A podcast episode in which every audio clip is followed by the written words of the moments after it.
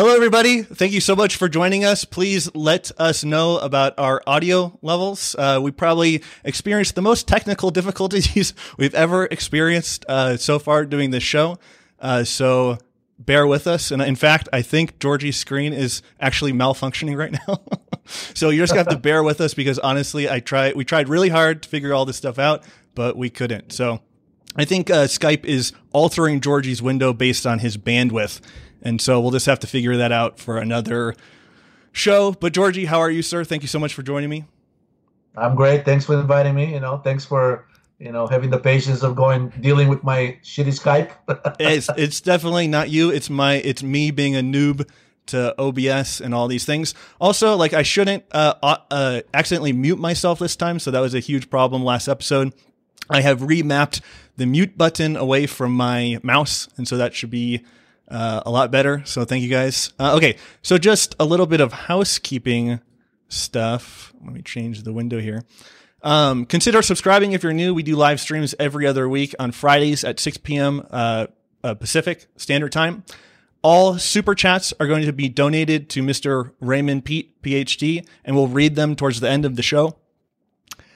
Uh, usually this is the part where I say if somebody's annoying you in the chat, you can block them. But I've heard of channels getting shut down for really bizarre things said in the chat. So please like control yourself if you're in the chat. And if there are any like death threats and things, like we're, uh, I've instructed the moderator, Steph, and also me, I'll be looking at it and we're just going to ban you. like no death threats or no like psycho talk in the chat because I don't want my channel to be shut down. Uh, and yeah, so please please uh, bear with us.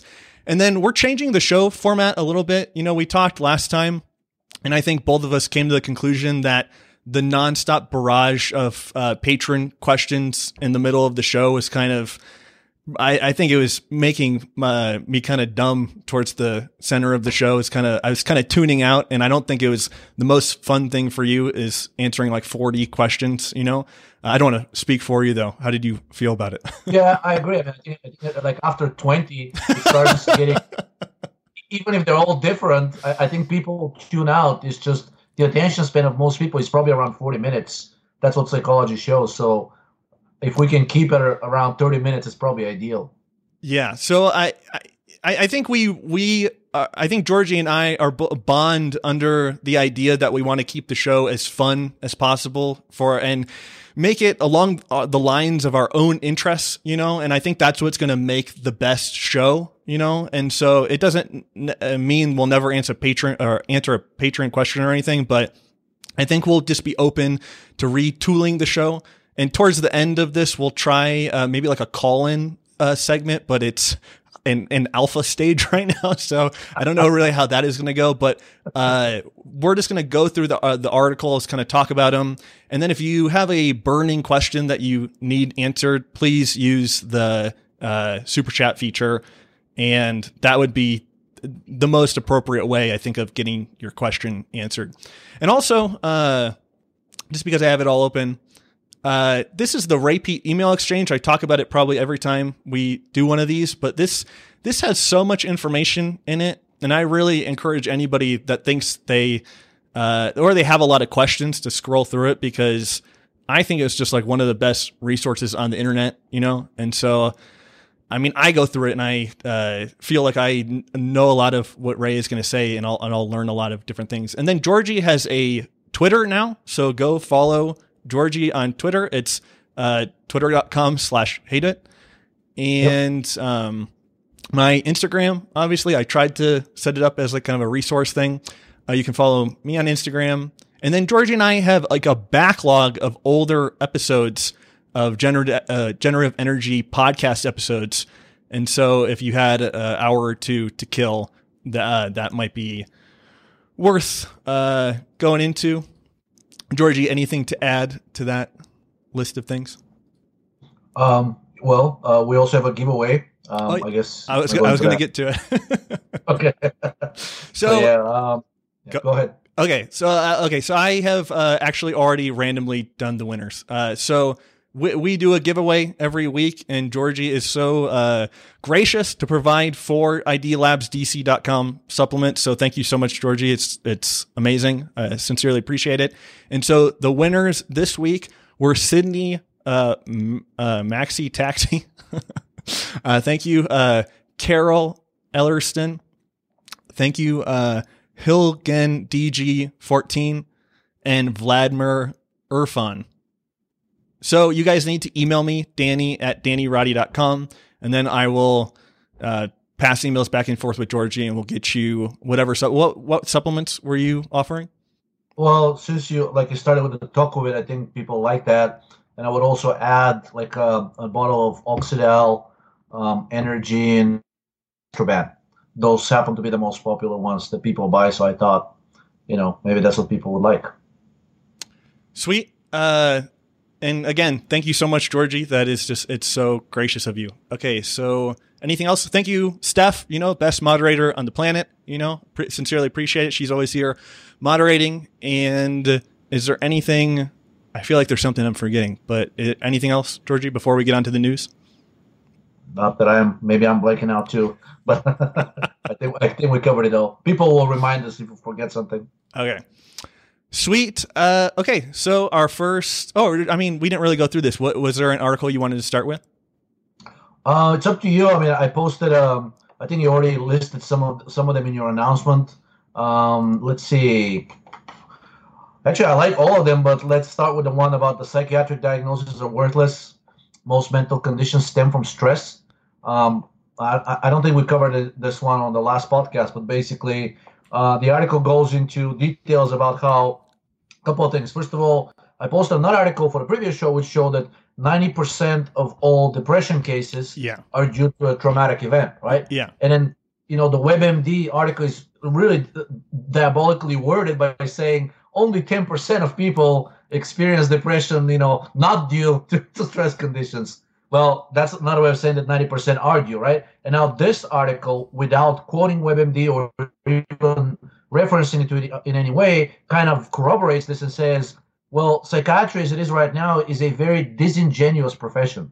Um, like it, it bases it bases all the diagnosis on something called the DSM, the, the Diagnostic Statistic Manual of Psychiatric Diseases, and it's all based on on your, your discussion with the psychiatrist. There's some observation as well but bottom line there is no objective biomarker similar to the way there are for let's say uh, heart disease or inflammation or hypothyroidism. And i'm not saying these are the gold standard right? You can have something like the tsh test can be very misleading. You have like a normal tsh but you still hypothyroid etc etc still it helps to have something corroborating your your your your your observations as a physician.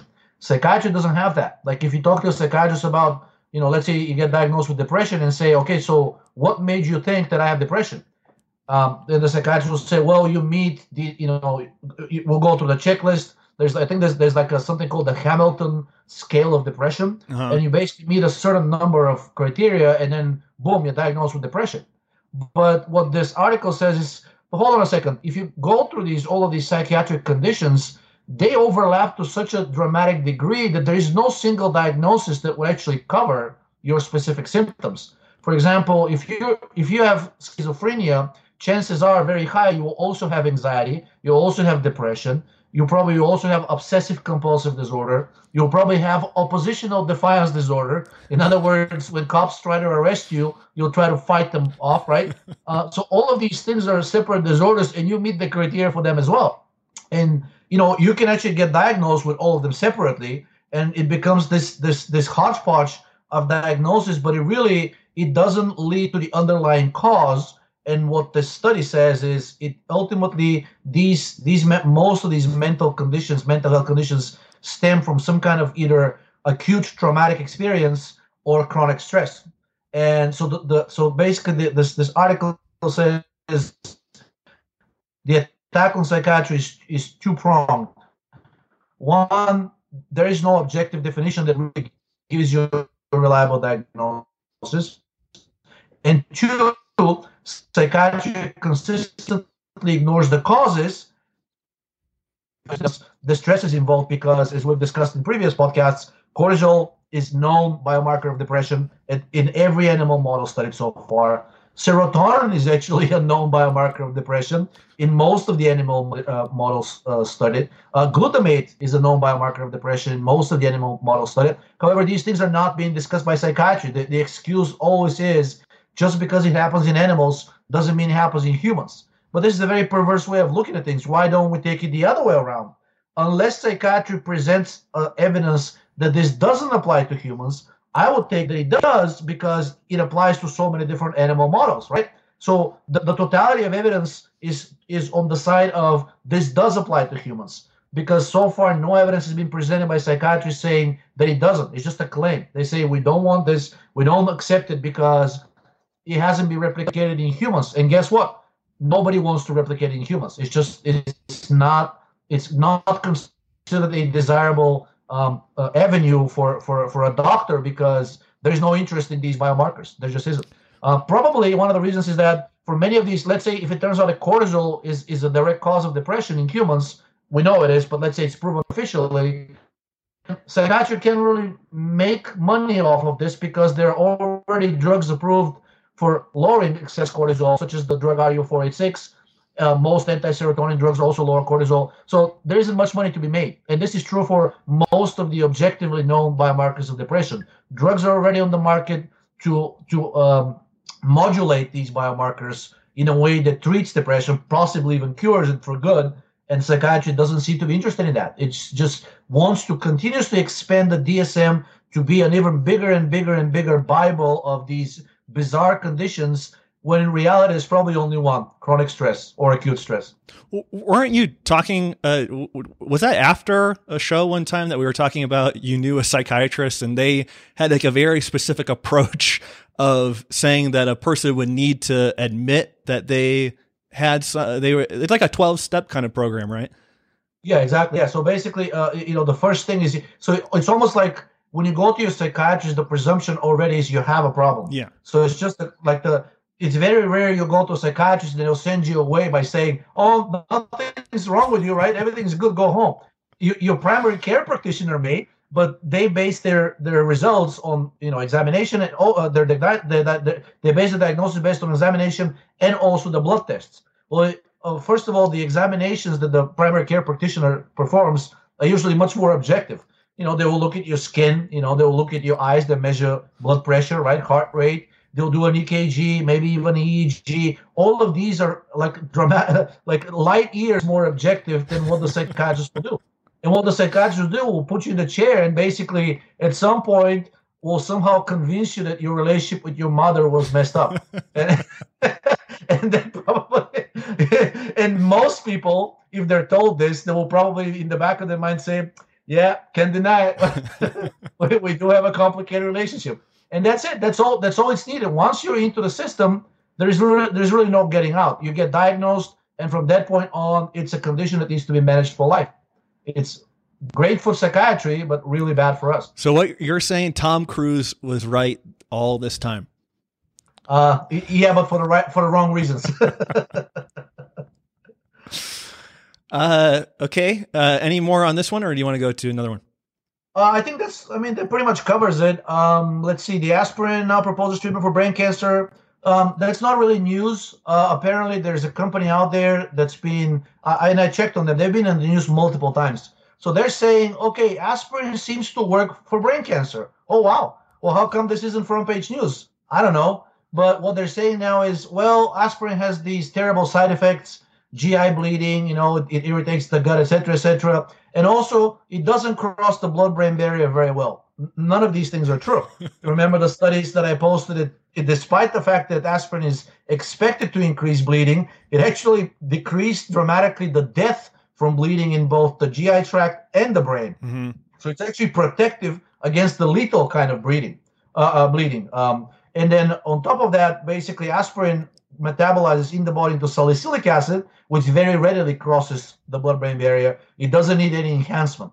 But what these guys are doing is developing a patentable version of aspirin, which has triacetin and I forget another compound that will basically make it less irritating to the GI tract and, and more and safer. Mm-hmm. All this does is it's a new it's a considered a novel drug, so it can be patented and as such, you can submit an application to the FDA and say, "Look, this is our drug. Approve it." And if the FDA approves it, good news is we will know that FDA says aspirin can treat brain cancer. Bad news is uh, this company may actually have some enforcement power and you know approach the FDA and say, "I want you to start controlling the sales of aspirin because they're undercutting my profit." And to the people that say this is a conspiracy theory, I'll remind them that what happened to the vitamin B6 isomer known as pyridoxamine.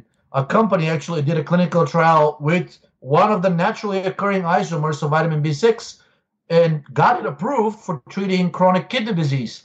Went up to the FDA and said, This is a drug now. You need to stop its sales because it's undercutting our profit. FDA said, Yes, sir. And now pyridoxamine is illegal to buy in the United States without a prescription. You can buy from Canada or Mexico, not in the United States. I forgot what I was reading, but it was like the history of Celebrex, and they were saying, I'm pretty sure it was Celebrex, but they were saying the whole point of that drug was to like make a COX inhibitor like aspirin, but to be able to patent something to sell. And I think I, I, I don't recall the exact price of it, but it's like way more money with way more risks than yeah. aspirin. Yeah. And you remember remember the the Vioxx drug, right? It yeah, killed yeah. quite a few people. Yeah and and all of these Celebrex and Vioxx, etc., they're all uh, part of the family of the so-called coxib drugs, um, and some of them are actually stilbenoid drugs. And the most famous natural stilbenoid is resveratrol. Mm-hmm. And by the way, the the side effects of Vioxx, which got withdrawn, are very reminiscent to the side effects of resveratrol, which is cardiovascular events, blood clots, you know, um, uh, what else? Infertility, um, and, and, various cancers associated with the female reproductive tract, uh, breast cancer as well. So, so it's not a, it's not a coincidence. These these are heavily estrogenic drugs. The stilbenoid molecule is, is very estrogenic. Resveratrol being a very potent natural phytoestrogen, and so are most of the most of the coxib drugs. I'm, I'm surprised that Celebrex is not withdrawn as well. Um, I, I guess it hasn't killed enough people yet. My mom keeps calling me on Skype. Jesus Christ. Um, mom, chill out. Uh, that, yeah, that is nuts. I, and this isn't necessarily brain cancer, but I, I don't know if I mentioned it last time, but there was a paper about hair loss being related to a white matter hyper intensities or white matter lesions. And so, of course, mm-hmm. I went into Google Scholar and was typing in like, uh, caffeine white matter lesions, aspirin white matter lesions. I, and, and there was a paper from 2014 saying that uh, aspirin helped remyelinate the, yep. uh, how do you say it, Olig- oligodendrocytes? Yep. Yeah. Oligodendrocytes, yes. Oligodendrocytes. And so, and I think it was an animal model, but the, the people were, were pretty favorable towards aspirin doing that kind of thing. And so, um, yeah, just being beneficial for the brain, basically. So, I mean, it's a very basic effect. Aspirin, I think Peat mentioned a few times. There's a quote somewhere on the uh, online that basically says that although the aspirin chemical structure is much simpler than progesterone, their effects largely over overlap. Both oppose estrogen. Both of them are thermogenic. Both of them, you know, uh, accelerate metabolism. Both of them oppose nitric oxide. Both of them oppose serotonin, etc., etc. If you look at the at the, the various effects systemically, aspirin and progesterone are, are, are largely overlapping.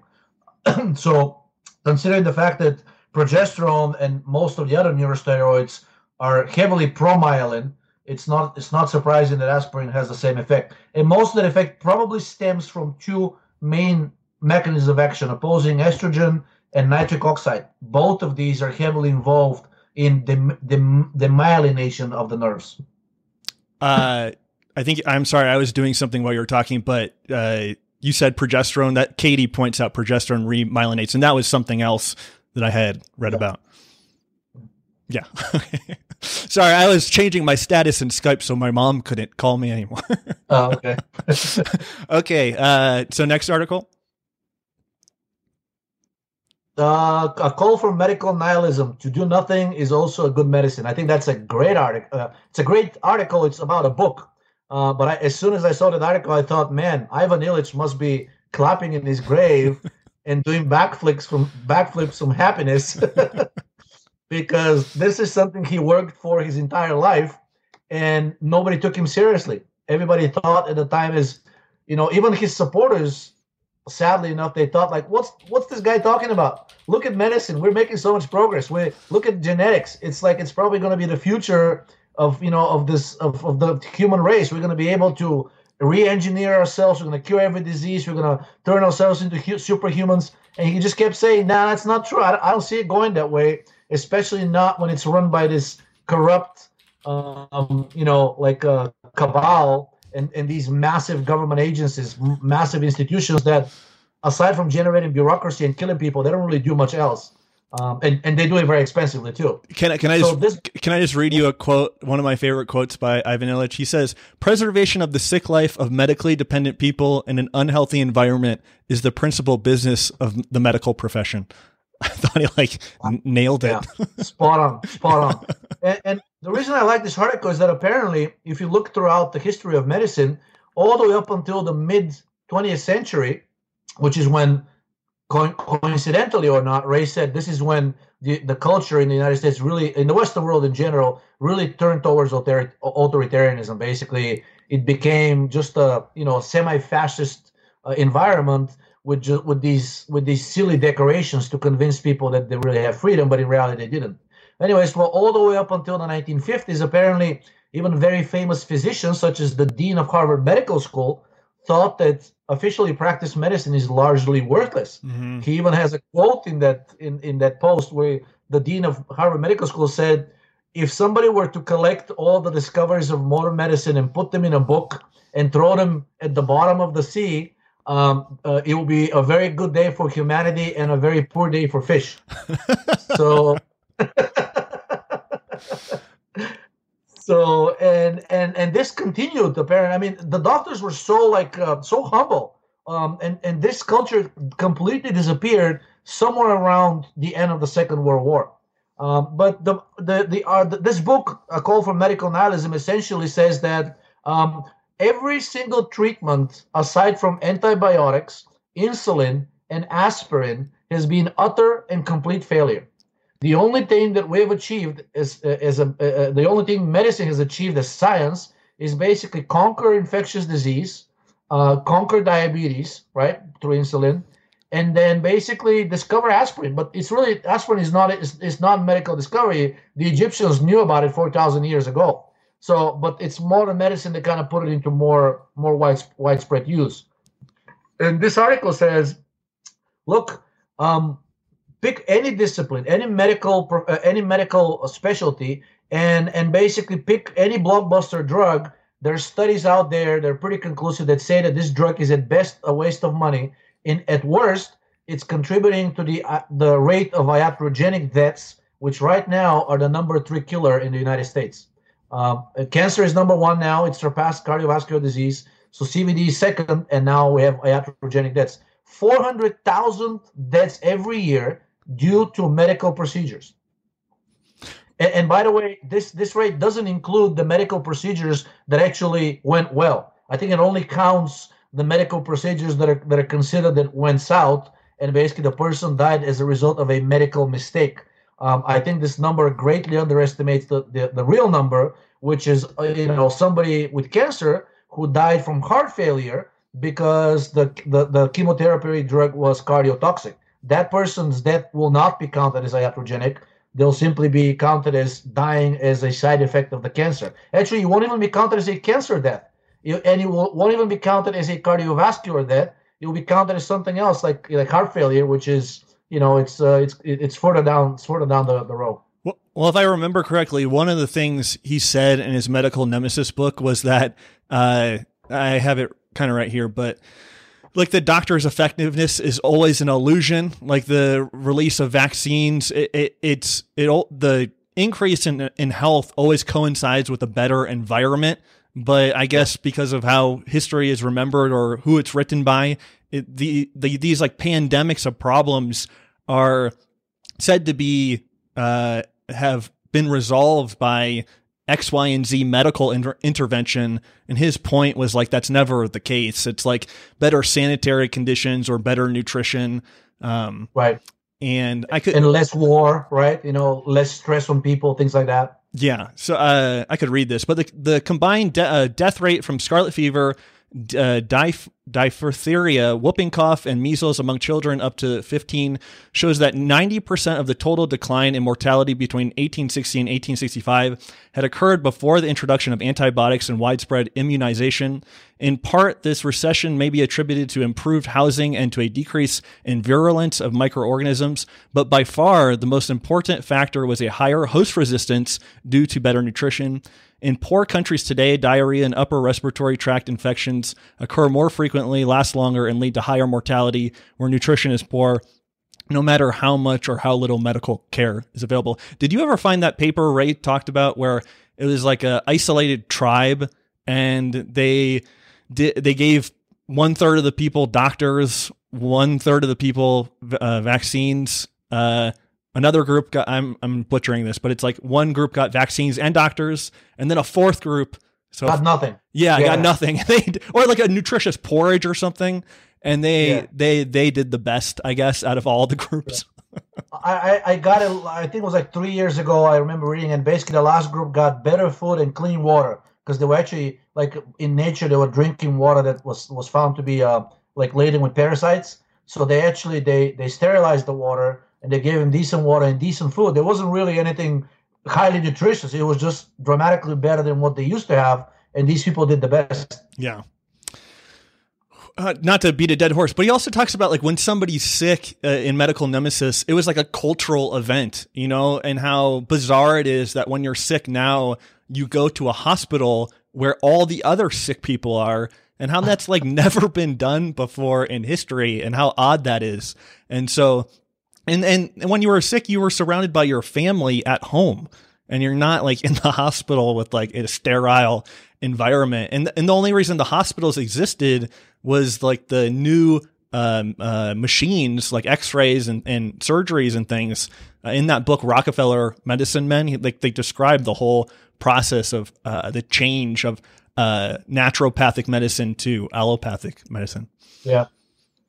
Yeah, I mean, it, it, I think ultimately it comes down to money. Basically, this kind of medicine is monetizable. The kind of medicine where you stay at home and and you you you know you get better because your life is better um, amongst your family. That's not something that's easily controllable by a system that wants to extract money.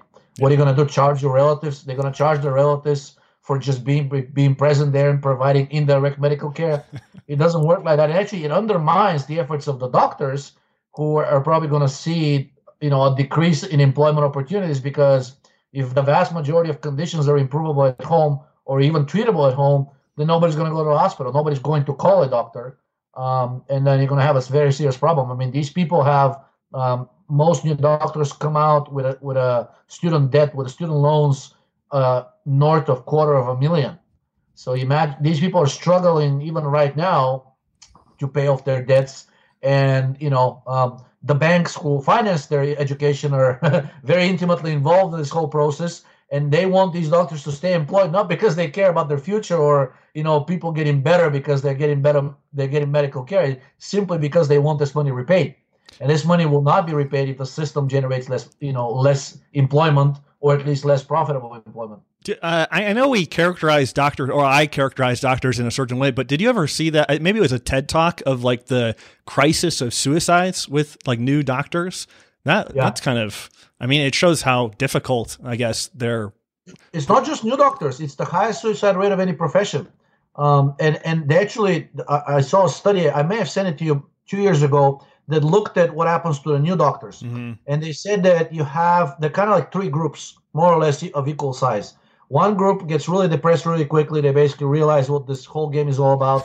You know, life will be miserable. They will not make money and they will not help people. Mm-hmm. And which is kind of like the worst combination. You know, like all of your efforts were in vain and you're making people worse. So, so basically, some of these people, uh, you know, get really depressed. Others get really hardened, mm-hmm. and then it's like basically hardened people. So the people who get depressed they either commit suicide or they have a much higher rate of cardiovascular disease, which goes very, it's a very tight correlation between depressive disorders, mental health disorders, and heart disease in general, right? Um, and in the people who got hardened, they didn't get heart disease, but they had dramatically higher rates of cancer. Mm-hmm. In fact, every doctor who survived, I think they call it the first year, the depressing year of, of medical residency, every doctor who went through that without getting some kind of a mental health disorder, in other words, they were basically psychopaths. Uh, I think most of these doctors ended up dying from cancer later on, regardless of what practice, whether they went to private practice or, or kept working in the hospital. But basically, the lack of empathy was essentially a surrogate, a very early biomarker of cancer, not just cancer, but dying from cancer in general. It sounds like uh, my attitude while working at the Apple Genius Bar. The lack of lack of empathy. lack of empathy. Yes, that's that's the name of the game right now. Uh, okay. Uh, so anything else on that one or next story? I think that's pretty much covers it. Um, and um, oh, well, I guess it's some. Uh, the, I forgot to say the this to do nothing is also a good medicine, which is part of the title. That's actually Hippocrates said that.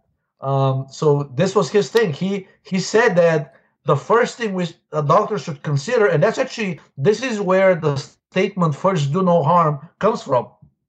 He was very well aware that that humans, given their limited knowledge and the always changing, the unique context of every patient, you know, the the uh, constantly changing circumstances and contexts, this makes the, the the the profession of the doctor very difficult. And many times, it's you know, a patient would get better if, just like you said, if you provide supportive therapy. Um, but that was considered doing nothing, right? So so he was very well aware, and he said that he said that to do nothing is also good medicine. I added myself sometimes but that's mo- mostly for legal reasons. I don't want to get accused of, of uh, essentially telling people not to go and see their doctor. There have been several cases already of people successfully getting prosecuted on the state level for essentially discouraging people from seeing their doctor.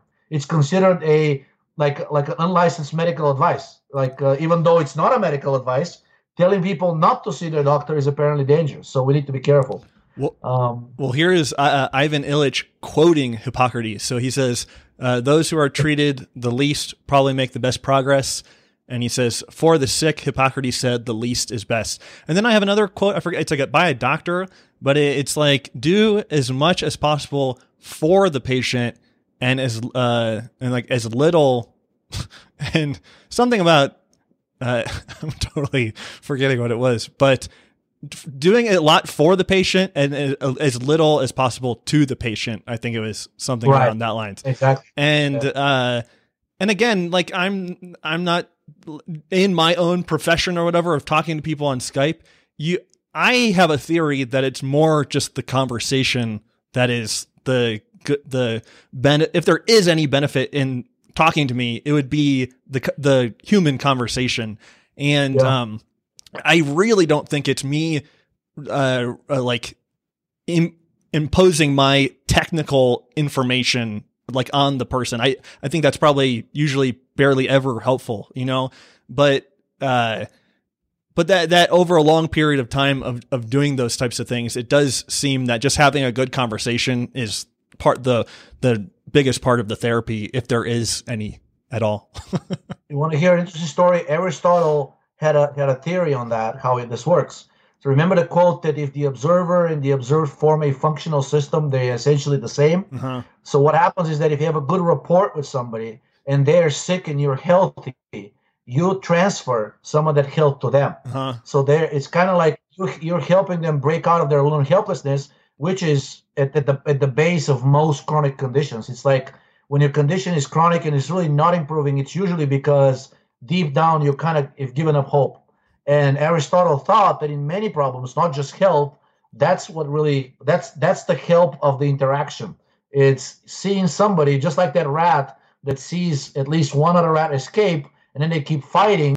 Um, it's the same way. But you, in order, the key thing is you have to form a functional system because otherwise, you know, if a person is sick and then goes to a healthy doctor, in theory, they should also be getting better. But if the doctor doesn't care and treats them mechanically just like another specimen, then this functional system doesn't occur. So there's no transfer of health. Yeah, that's beautiful. And it's one thing because I've heard Ray say similar things. It's an, it's one thing to hear Ray say it or whatever, but it's another thing to really ex- like I feel like I came to that conclusion almost on my own and then I had remembered what Ray said and I was like, "Oh man, he's totally right. It's definitely not about like technical relaying of information or whatever." So I thought that was uh really funny.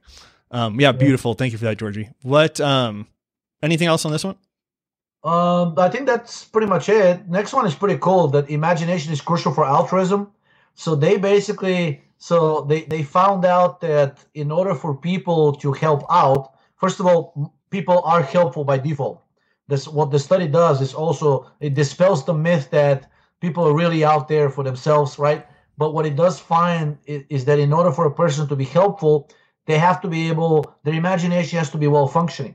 And we already know that imagination depends on metabolism and good energy, right? If you don't have that, if if if you're if you're driven by serotonin, imagination is the first thing to go. You become very rigid, very routine oriented. There is there's no imagination whatsoever. So in order for you to be altruistic, in order for you to feel the the desire to help, you have to be your imagination has to be functioning, and you have to be able to imagine yourself in the position of the person who needs help. Now here is the key part. Not sure if you how many doctors you know but they undergo a very rigorous training to not ever imagine themselves in the position of their patient. It's considered detrimental to both providing the, a, a quality of care and also for their mental health. It's basically stated that if you do that, you're going to suffer a burnout, and then you're not going to be able to help your patient because you, you will not provide, you'll be too emotional, right? Mm-hmm. So you have to somehow absolve the emotion. But they undergo very specific training and I know the keyword is imagination. They say you should never imagine yourself in your patient's shoes. And which, uh, but uh, I've talked to doctors and, and I say, well, this sounds like you can be empathetic, right? How can you empathize with your patient if you cannot put the put yourself in their shoes? Well, there are different levels of empathy. Is usually the answer. It's like you can you can feel bad for the patient without visualizing what they're under what they're what they're undergoing what they're going through. And to me, that's that's completely it's bonkers. You know how this can, this just can't be. If it, it the, this whole functional system depends on the person on the other side seeing that you care about their condition, that you care about their problems, and you and you're accepting of whatever problem they're wanting to share with you. You don't judge, right? You're not immediately jumping into giving advice, unsolicited or solicited, doesn't matter. It's it's a matter of total unconditional acceptance, which is another I think thing that Ray talked about and Ivan Illich also discussed. Um, yet this is exactly what doctors are trained not to do. Or, or Carl Rogers, right? con- unconditional positive regard. Is that someone? Right, yeah, right, yeah. exactly, exactly. Unconditional positive regard.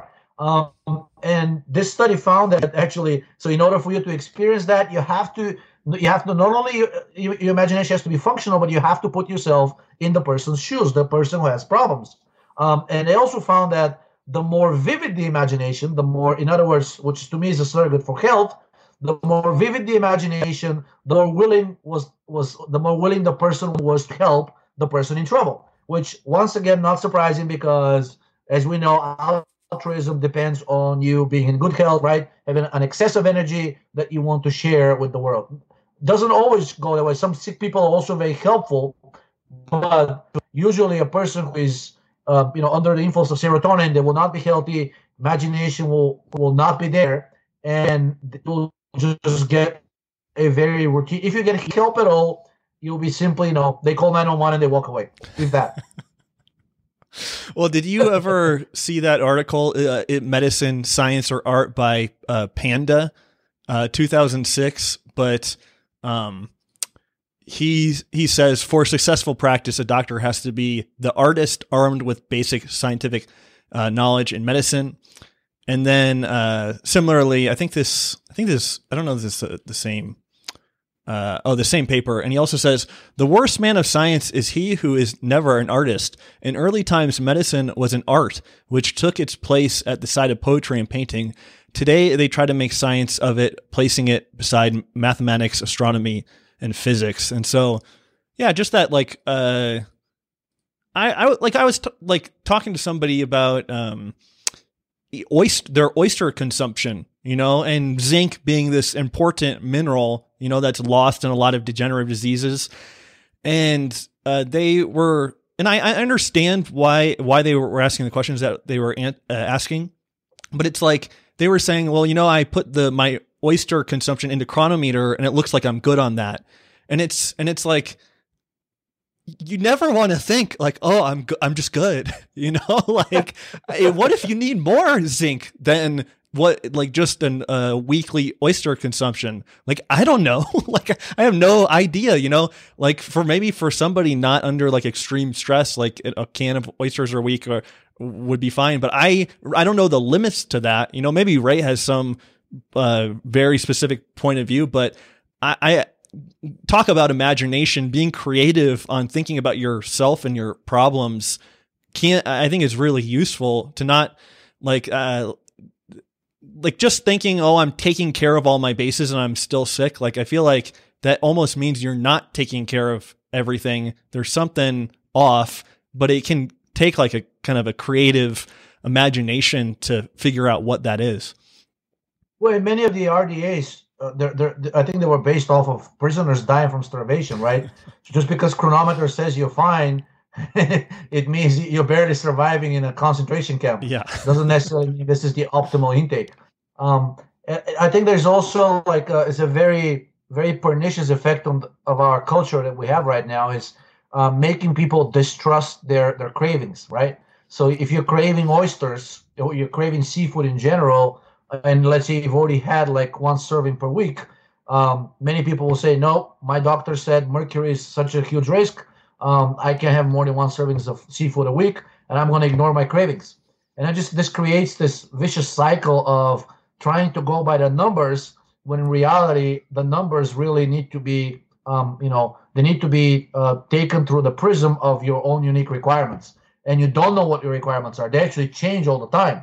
Um, all you have is a guideline. You, you may use Cronometer just as a general guideline that you're not eating too little, but that doesn't mean it's sufficient, right? In terms of sufficiency, probably just eating, keep eating oysters until you find out what is your sickness point. Well, if you can eat oysters every day and not get sick of them, you're probably very deficient in zinc. What's the William Blake quote is you never know it's enough till you know it's too much. That's right. That's right. Uh, Okay, yeah, I love this article. What? Uh, any more on this or next one? Um, no, I think that covers it. Um, niacinamide improves symptoms of ALS. That'll be pretty quick. Uh, there was actually the article looked at the microbiome of people with ALS and you know people without it, and found out that uh, both mice and humans with ALS they have a like a very unique composition of the of the microbiome, and both both species were low in a bacteria that produces niacinamide.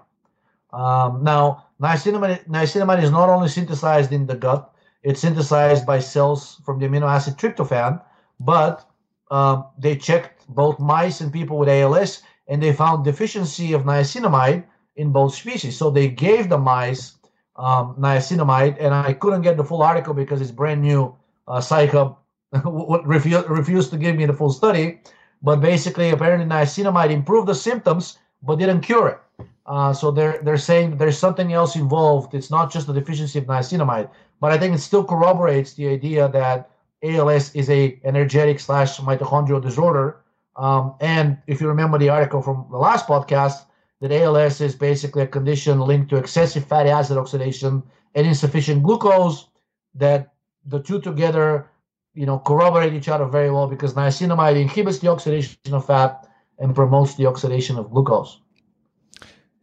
Well, and what was the benefit? The benefit of niacinamide is contributed contributing to that redox balance of the more oxidized. Yes. Yeah. Yeah. Exactly. Well, two things. First of all, it, it improves the redox balance, shifts it towards oxidation, but also it, it inhibits the excessive lipolysis. So it's going to shift the, the metabolism towards glucose mm-hmm. and less and away from fat. And that's the what the, the first study found is that in ALS you do have an excess of fat acid oxidation, and then when you they, the way they treated it but they simply provided extra dietary glucose which i don't see why not combine both give the extra glucose and give the niacinamide for an extra effect and uh, semi off topic, but that tryptophan conversion to niacinamide, uh, Ray said calcium was important, but I do have a paper yep. that says B6 is important. Was there anything else that is important for that? Let's see. Uh, so I think basically, um, so so without calcium, you start you, you synthesize mostly serotonin from tryptophan. Mm-hmm. Uh, there are two pathways where tryptophan can go, and I think calcium inhibits the pathway that goes towards serotonin. So there's only one remaining, and that's that's that's niacinamide. Um, anything else? I think also inflammation is important. Uh, whenever you have inflammation, basically you you you will tend to move tryptophan towards the pathway for serotonin as well. Um, anything else? Sure. Nitric oxide is also important. Nitric oxide promotes the synthesis of serotonin, inhibits the synthesis of niacinamide, and all of these are um, they're, they're individual studies. If you go and look, and if you I mean, if you, if you look for ALS serotonin or ALS nitric oxide or ALS ad- adrenal hyperactivity, ALS like gonadal hypoactivity, thyroid, etc., everything corroborates the idea that ALS is simply the the basically the peripheral nervous system manifestation of of chronic stress, chronic inflammation, chronic endotoxin overload, all of the like the the the the, the portions of the sickness field that, that we've discussed before. It just happens that in some people, I guess the nervous system is the weakest link, and that's what breaks. But in reality, it's, it's only one cause and only one disease, really. Um, you know, Ray likes to call it hypothyroidism. I don't because it focuses on the thyroid. When reality, thyroid could be fine, but there could be things blocking thyroid from functioning, and that's the endotoxin, the nitric oxide, the excess PUFA, the excess serotonin, excess fatty acid oxidation, etc. So yeah. Sweet. Uh, the next one was gorillas have developed human-like societies that are not based on kin. yeah, that's probably making Richard Dawkins. he's not dead yet, but uh, he's probably rolling in his bed and having nightmares.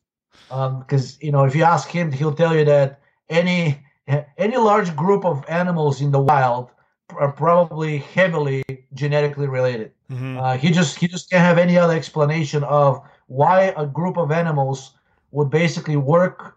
Because whenever you have a group of animals, you always have a little bit of a conflict between the you know the benefit of the individual versus the benefit of the group. Mm-hmm. And in his opinion, the only way of an individual will voluntarily relinquish, like basically will work against its own, be- maximizing its own benefit, is if they're related to the rest of the members. So these members combined are essentially worth more than this individual. Uh-huh. Um, yet, basically, so in in Dawkins' opinion, um, this is his explanation of why uh, no other species has formed societies at the scale that humans have. Um, however, apparently that's not true.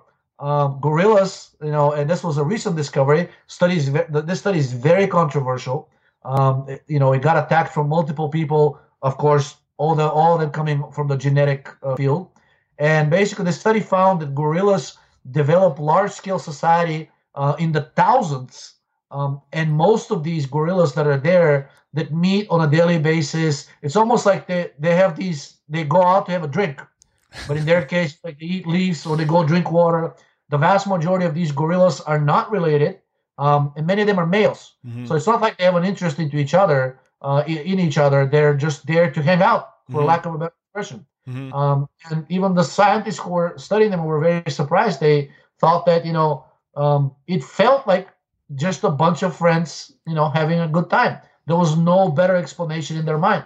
So we'll see what happens. I mean, basically, this is a, a very new paper, only one of them, and uh, most of the critique says, well, this needs to be replicated, you know, at least one more time before we even take it seriously. Right now, they're considering a, you know, like a like a publicity stunt. Um, you know, until it's replicated, it's so controversial that we refuse to be, to believe it. So let's see what happens. What? How did it? Uh, what? How did it oppose Dawkins's version of things? Like he he thinks it's just related Dawkins to. basically says that these groups of, of, of gorillas have no business hanging out with each other Yeah. because they're not related. So a group, uh, like a large group of unrelated animals in Dawkins's mind will disintegrate and, and, and basically fights will break out Mhm. and it will become violent because they have no interest in forming a group like that. Mhm. There's just no there's no there's no biological reason.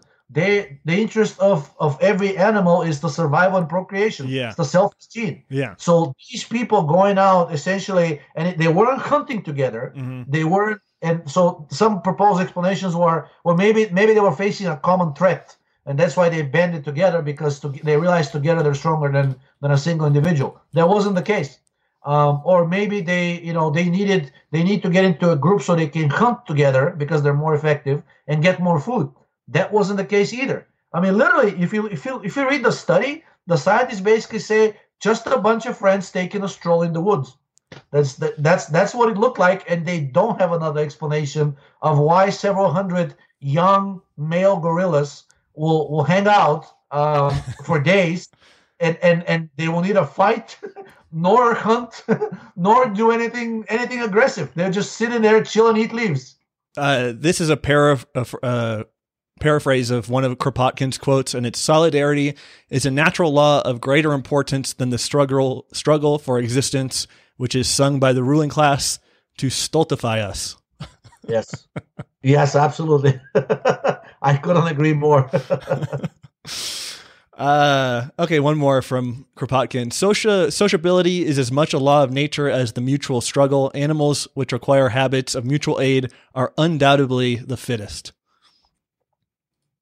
Sweet. Uh, next one. Um, parents' emotional trauma may change their children biology. I think we've talked multiple times about that, but now it's become a very mainstream topic. Now, now it can no longer be denied. It used to be called controversial idea. Now it's no longer controversial, but now the attack against it is well, it hasn't been confirmed in humans. It's it there. There are some peripheral studies on Holocaust survivors um, but all the studies that you know conclusively prove that, it, that you can have non-genetic inheritance, especially of trauma of anything, right? Because unlike something like diabetes or obesity or cardiovascular disease, like like when you when you're dealing with animals, how do you measure emotional trauma? Like it's not something that that's easy to to to even diagnose in an animal. So they're saying like, well, until we see this replicated in humans, we don't believe it. But the cat is out of the bag. The in the news is that everything you do, everything you perceive during your lifetime, uh, everything, every piece of the environment you interact with, it gets encoded in you and gets passed on to the future generations. And you know, even this study uh, basically said, you know, uh, that the, the the very thought of you know how much impact we have over the future generation, not just the next one, but at least three or four. And I, I think posted another study which showed up to 14, at least in worms it's scary just how much impact we have on future generations. So it should give many people a pause, or you know maybe at least you know reason for hope that even if you don't think that you know um, your life is necessarily good right now, um, you can make positive change for the future, and that change will affect so many generations after you.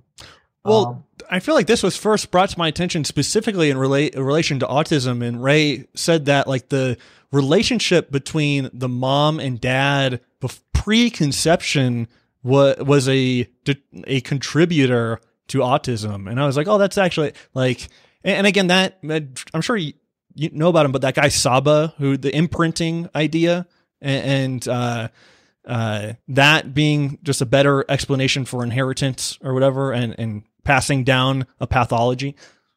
Yeah, I wouldn't be surprised because the relationship between the mom and the dad will essentially control the mom's serotonin levels um, and given how heavily serotonin is involved in the autism pathology, if the mother doesn't feel loved or supported, or you know, you know, if the child is not wanted, there are many other ways that can the mom can be under stress. But any kind of a stressful event, especially if it's an emotional type of stress, um, which tends to be very pernicious because people can ruminate on it, right? It can be long gone, but they can still be they can still be causing themselves stressfulness just by thinking about it.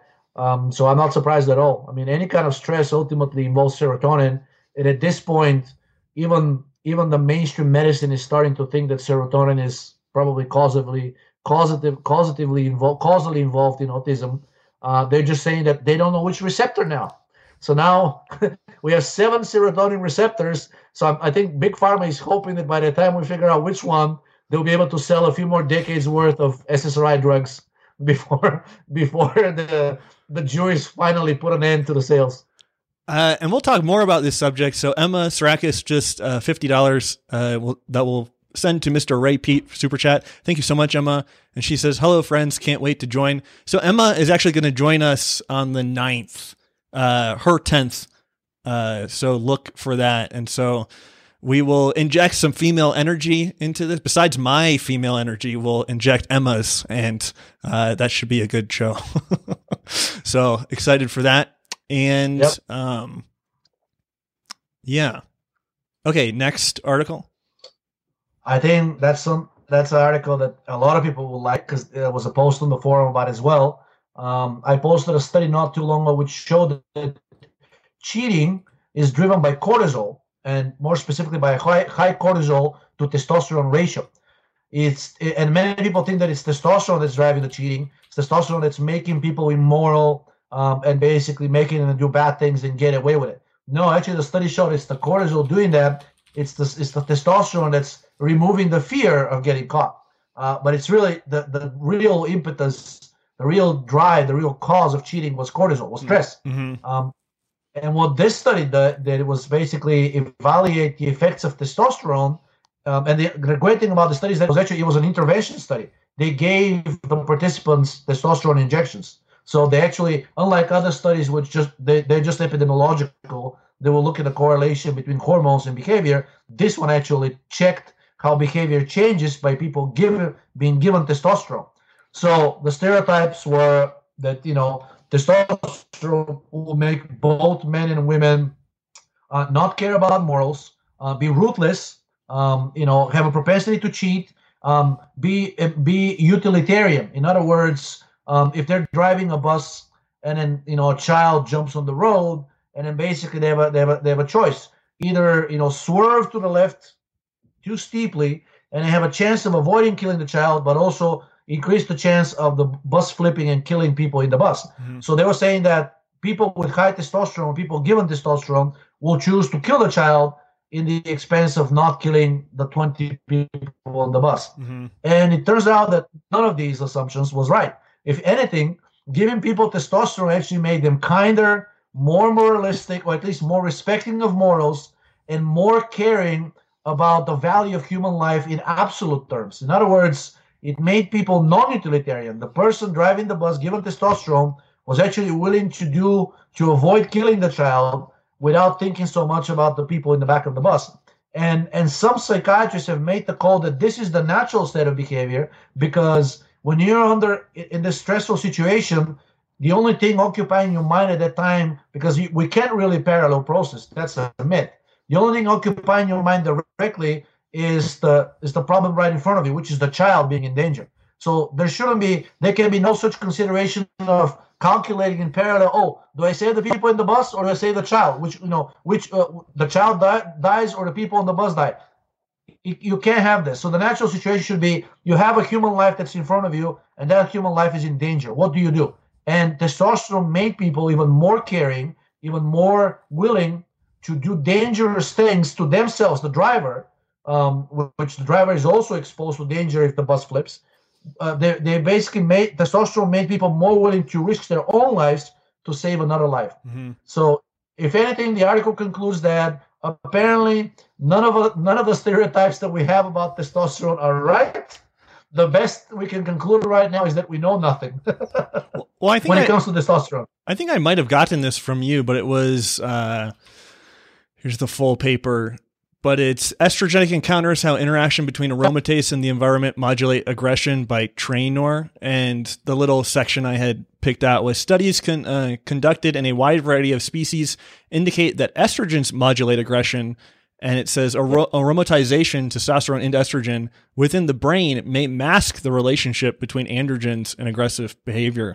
And it's like, it's like fascinating to me how many people don't know that testosterone can aromatize into estrogen. Like even within bodybuilding and and like uh, nutrition circles, it seems it seems to be something that isn't uh, talked about that often. Right. If you're given testosterone, they're assuming whatever whatever your reaction is is because of only testosterone, nothing else. Yeah. And, and it really it, it should be like, look, unless you've given me a really end of the pathway hormone, and by the way, we don't even know where the end of the pathway is, right? Mm-hmm. We thought it's dihydrotestosterone, but then they discovered androsterone and all the other hormones that are even further down the pathway. And now they discovered even other metabolites that are even further downstream of androsterone. So anyway, so whatever you give me, unless it's the very end of the pathway, then you can't really discuss, you know, ascribe behavior just to that steroid because you have no idea what this thing is getting. Well, you have some idea what it's getting metabolized into, but not the whole idea.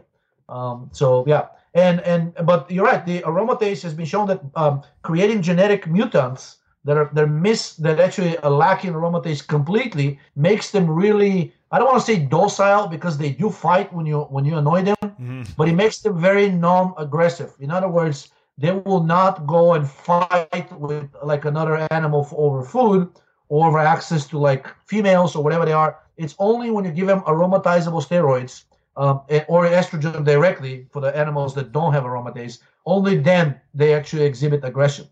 Um, and and it made me think about uh, you know puberty and basically how you know um, you know puberty is, is a is a state of stress and it's driven is driven by estrogen and one of the one of the defining features of puberty uh, which many people will tell you like this the stereotype is the crazy teenager right but what this really refers to is the aggressive teenager the teenager that is willing to get into screaming matches with their parents, with his or her parents or really vicious fight fights at school um, and it only usually happens in puberty children aren't like that children can be can also be aggressive, but it's rare. In general, they're they're content to play with their toys and not really attack others without without any provocation. Teenagers are not like that. They will sometimes actively seek out conflict, uh, and most likely this is due to high to high estrogen. What was it, David Butter uh, Butterworth? Is that his the gentleman that interviewed you? You did a, few interviews with David, which yep. were excellent, and he interviewed Ray, and uh, Ray said that girls now are, are hitting puberty at like nine, whereas he thought yeah. it was normal to hit puberty around 18, which is like nuts. 18? Yeah, he said 18. I'm pretty sure. Somebody correct me if I'm wrong, but I'm pretty sure that's what he said. Uh, yeah, when I was, uh, I, I, must have been like six or seven, and, and that, at the time Bulgaria was still communist country. So I, I don't know why. My uncle is a doctor. I was reading one of his medical books, and he's a gynecologist, gynecological surgeon so it was basically the book was on um, basic female reproductive medicine.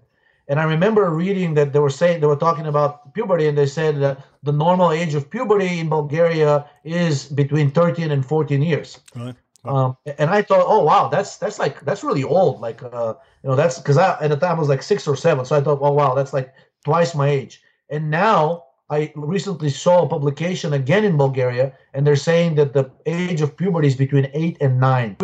So it's kind of like right there where where like the with the general the general trend is earlier puberty, which means of course shorter lifespan, you know, poorer health, um, and you know in general more aggressive, less empathetic people.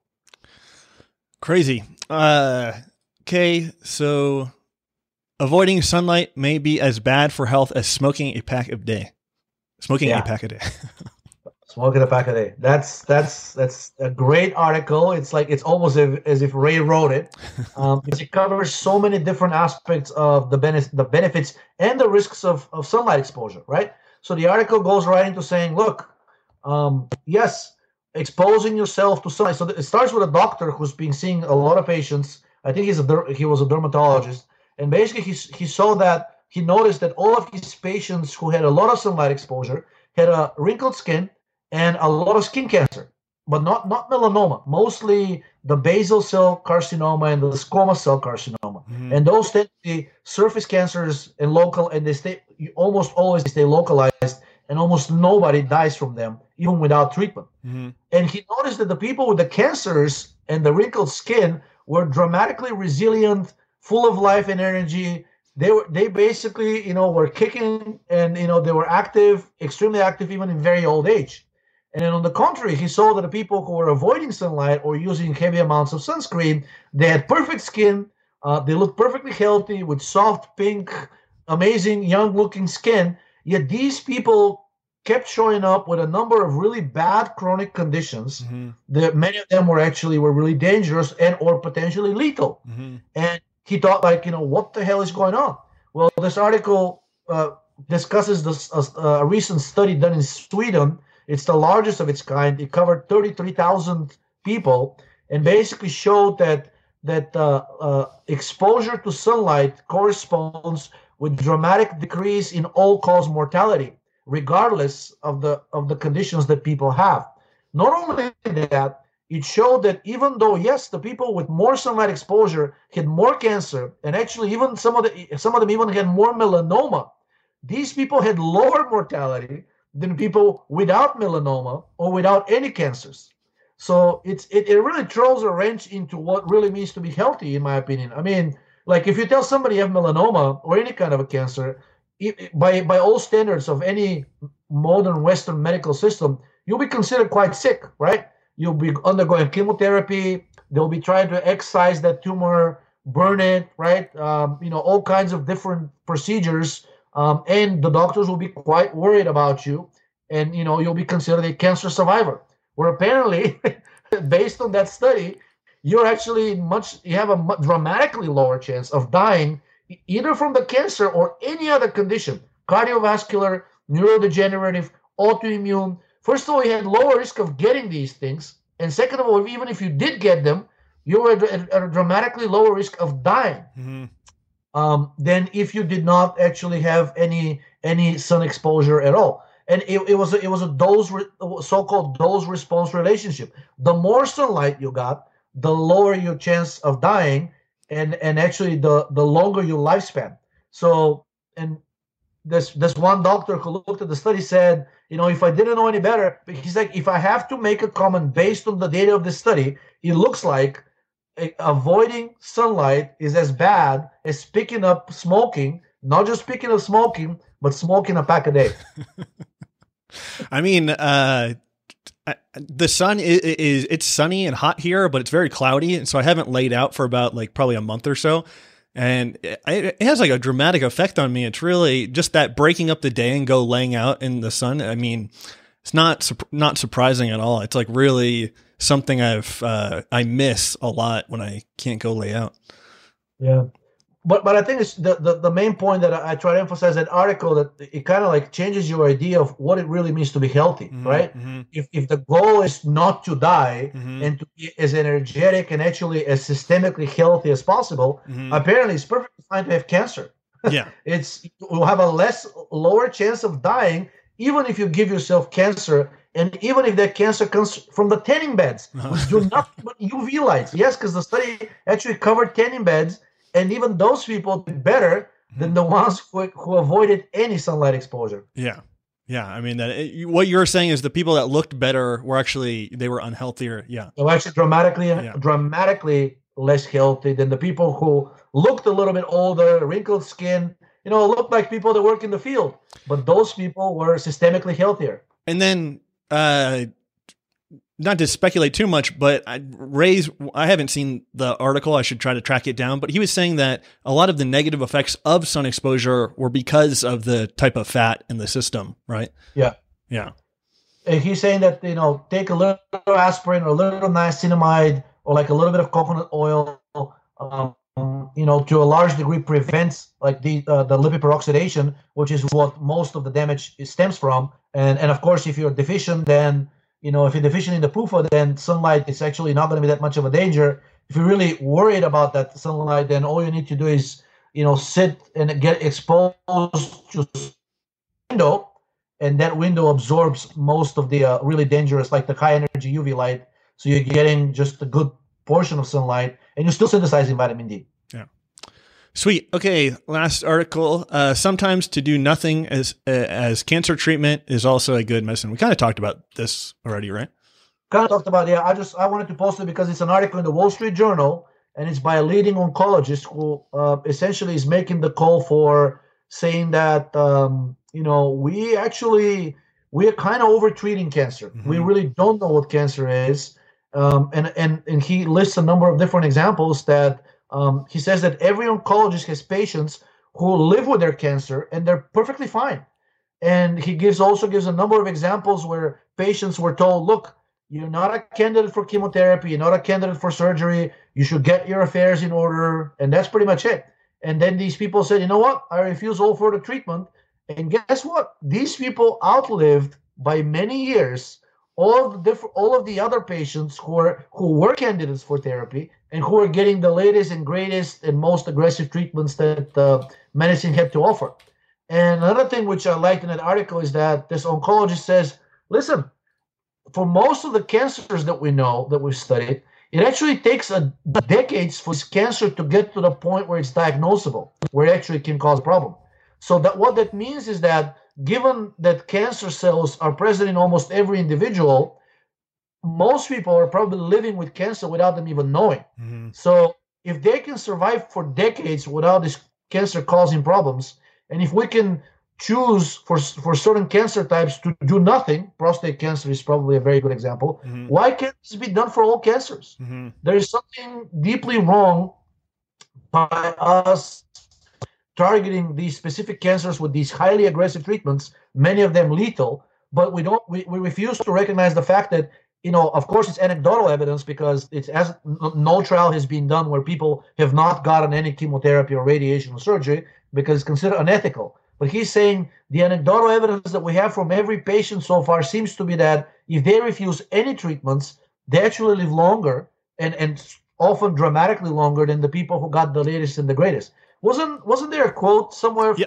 from I, I, I, have it right up here already. If you choose to do nothing, right? yeah, it's Hardin Jones from 1969, and he says the possibility exists that treatment, radiation, chemotherapy, surgery makes the average cancer situation worse.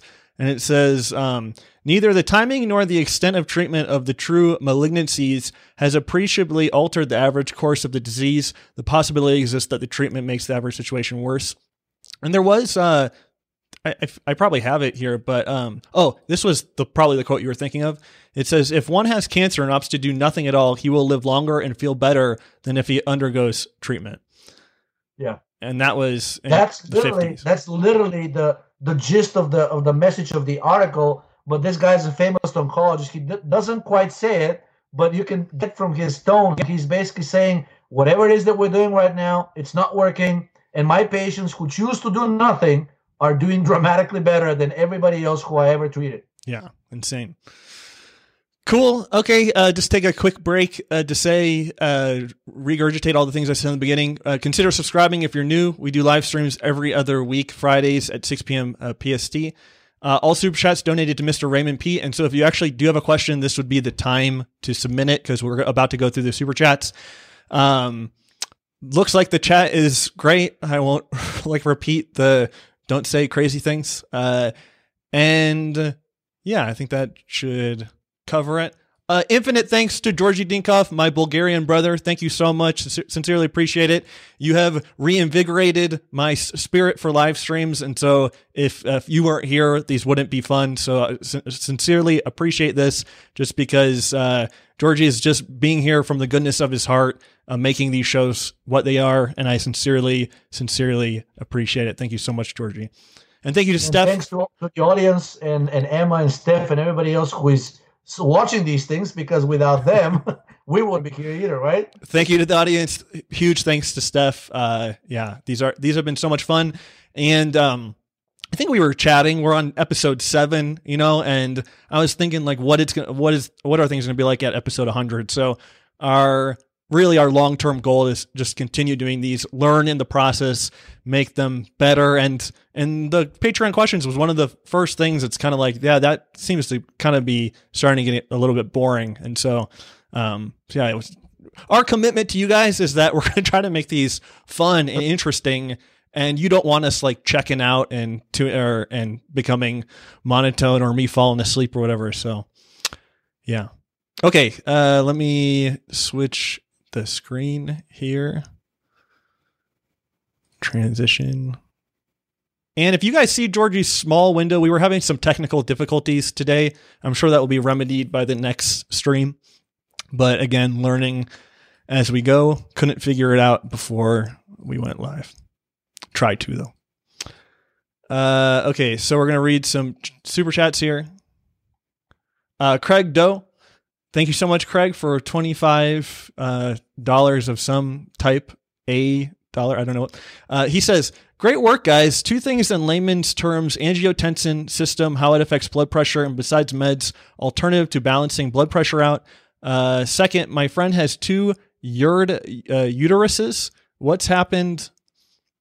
What happened? Mom's diet or too much estrogen or chemicals. So, first question about angiotensin and blood pressure and presumably aldosterone and then the second one about his the friend's mom having two uteruses and how did that happen? Yeah.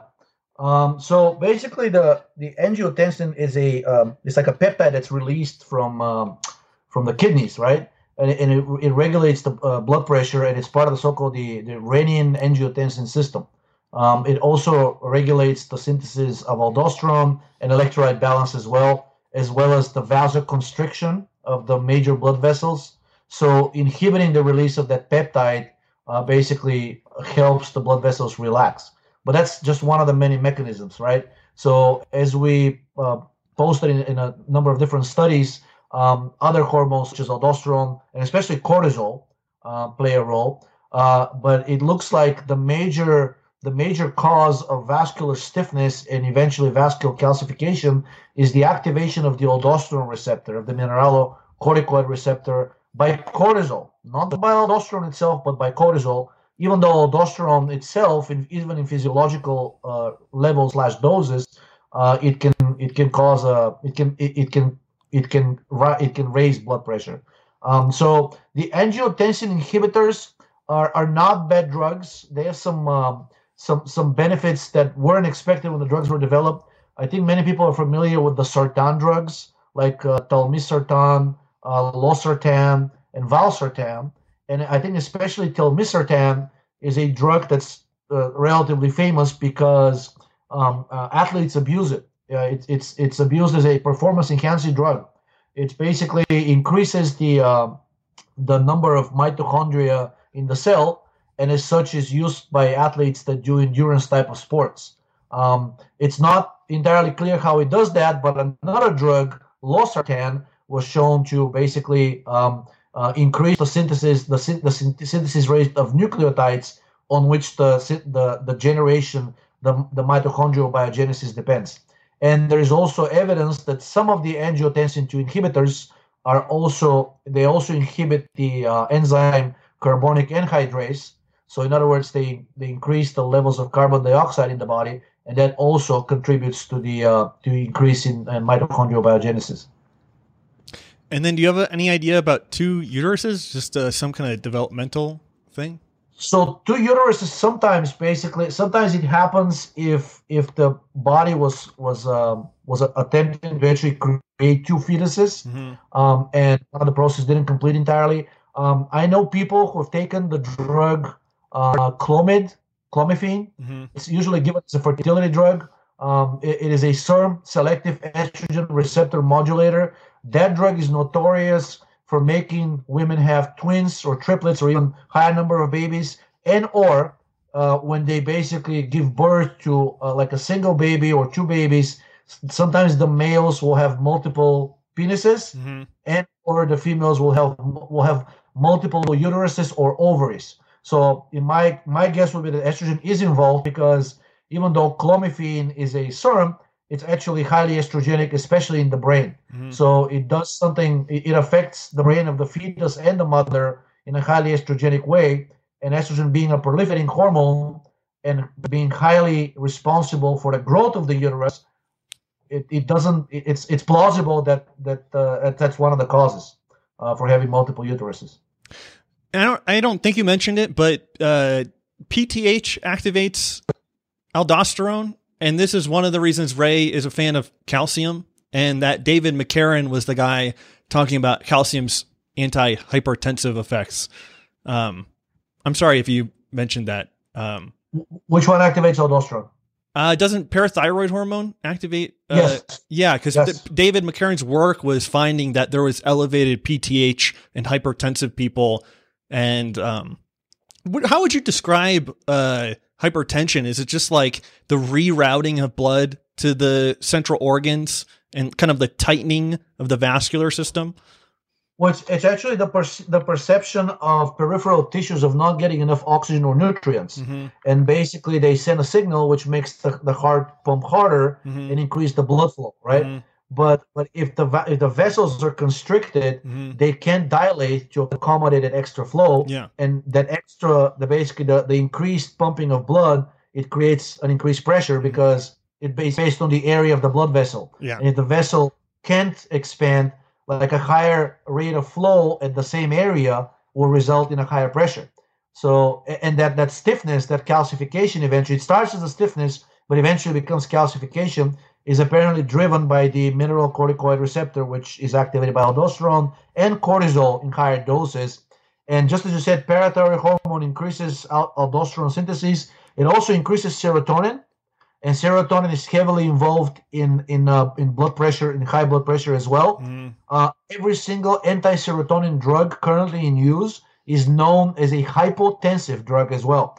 The most famous one being ketanserin, um, which is a highly selective slash specific antagonist of the 5-HT2A receptor, and it it's still considered the gold standard for rapid decrease in blood pressure in people that don't respond to uh, beta blockers such as propranolol or angiotensin inhibitors.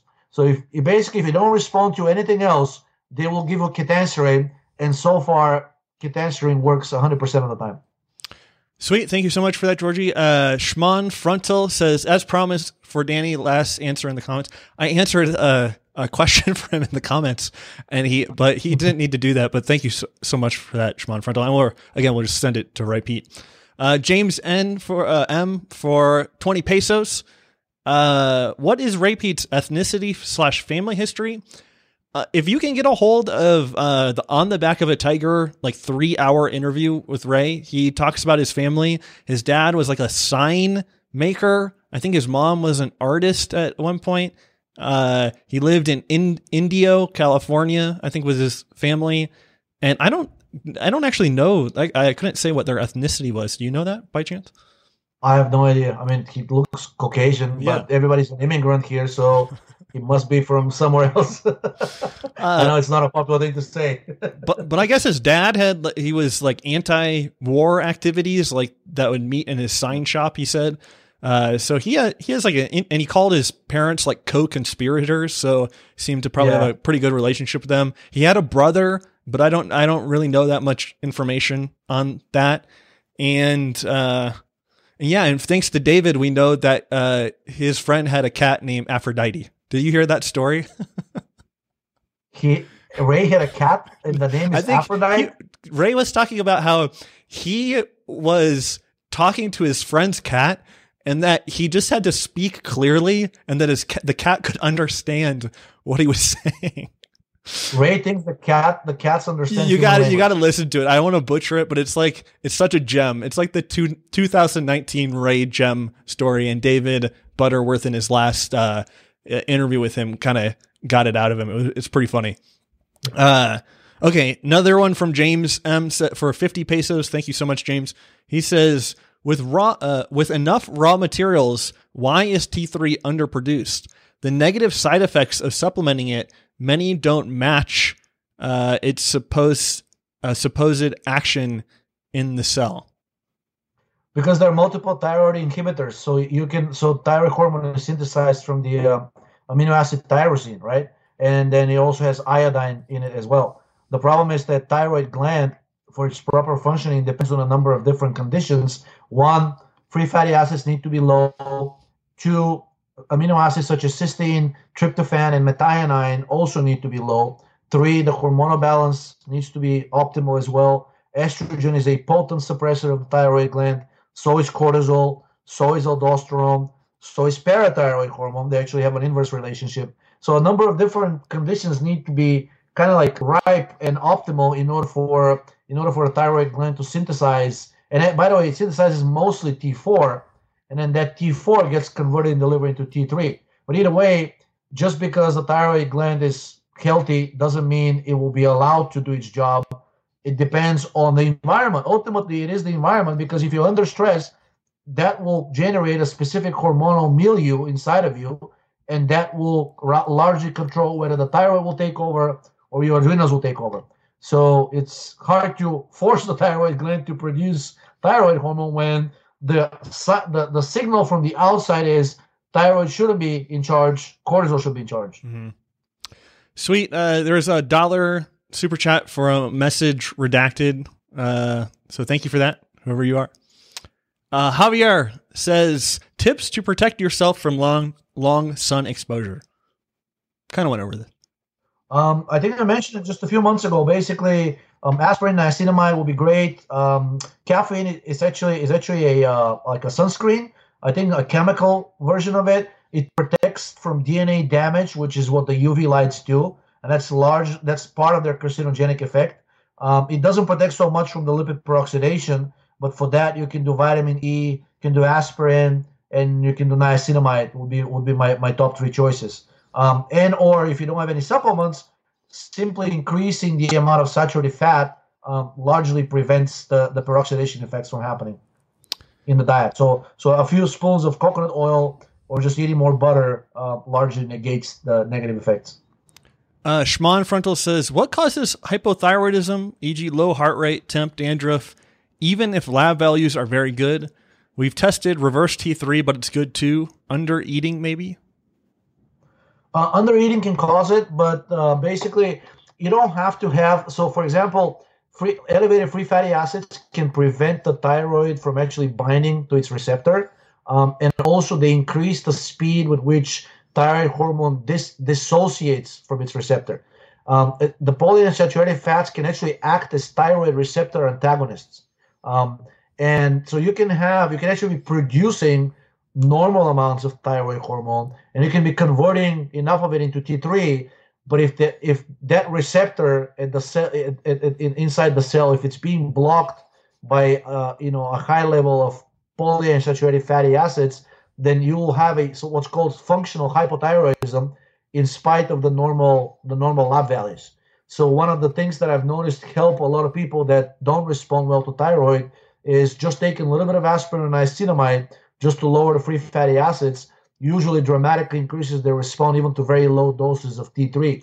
And even if that doesn't help, then it's usually some kind some kind of a either um, you know low grade endotoxin overload can also prevent you from responding to thyroid, or there is a chronic infection going on somewhere. Uh, and the latter one, I think Ray has mentioned in a few of his interviews. People asked him like, I don't respond to even high doses of T3, and Ray said if you don't respond to 50 micrograms, which in his opinion is a huge dose, then uh, you may want to do some additional tests like a complete blood count, um, you know, or some other biomarkers that can point to a, you know, potentially chronic bacterial infection somewhere. Sweet, and I don't know if I read it, but Schmon frontals were, was for five pounds or euros, I, I, think. So thank you for that, and thank you Javier for the two dollar donation. Uh, Shafiel an hour for four ninety nine. Thank you so much, uh, Shafiel, or uh, I won't even try. Uh, how to mitigate the effects uh, uh, of the white, blue, yellow lights if you don't have access to red light? Would you know where to get good quality red light? so um, I don't know about good quality red light. I think any any red light bulb uh, over 100 watts would, would be good in my opinion. Um, and you only need one to really get the benefits. Um, but you know, more more light bulbs will allow you to have to to achieve more with shorter exposure. Um, I have two, and one of them is actually like so. Basically, I have two LED bulbs. Uh, each one of them has eight LED diode, eight LED units inside. Each bulb is 50 watts. Uh, I, bought them from Amazon, and basically have two lights of 50 watts each but they are rated as being equivalent to a 200 watt incandescent light bulb. Mm-hmm. So I essentially have the equivalent, the light equivalent of 400 watts of, of, of red light. Uh, but you don't need that much. Um, I, I, have two lights, but I, only one is turned on. You don't need both. I, I feel like even one is enough for me.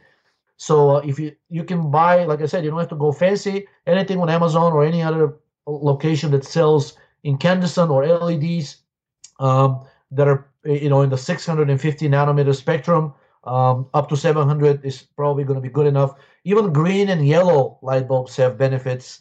Green light, I think, was found to be especially good for promoting uh, long restorative sleep, deep restorative sleep. Um, and uh, so, if red is not available, yellow or green would, should work, or orange should work just as well, or even the regular white incandescent light should be fine.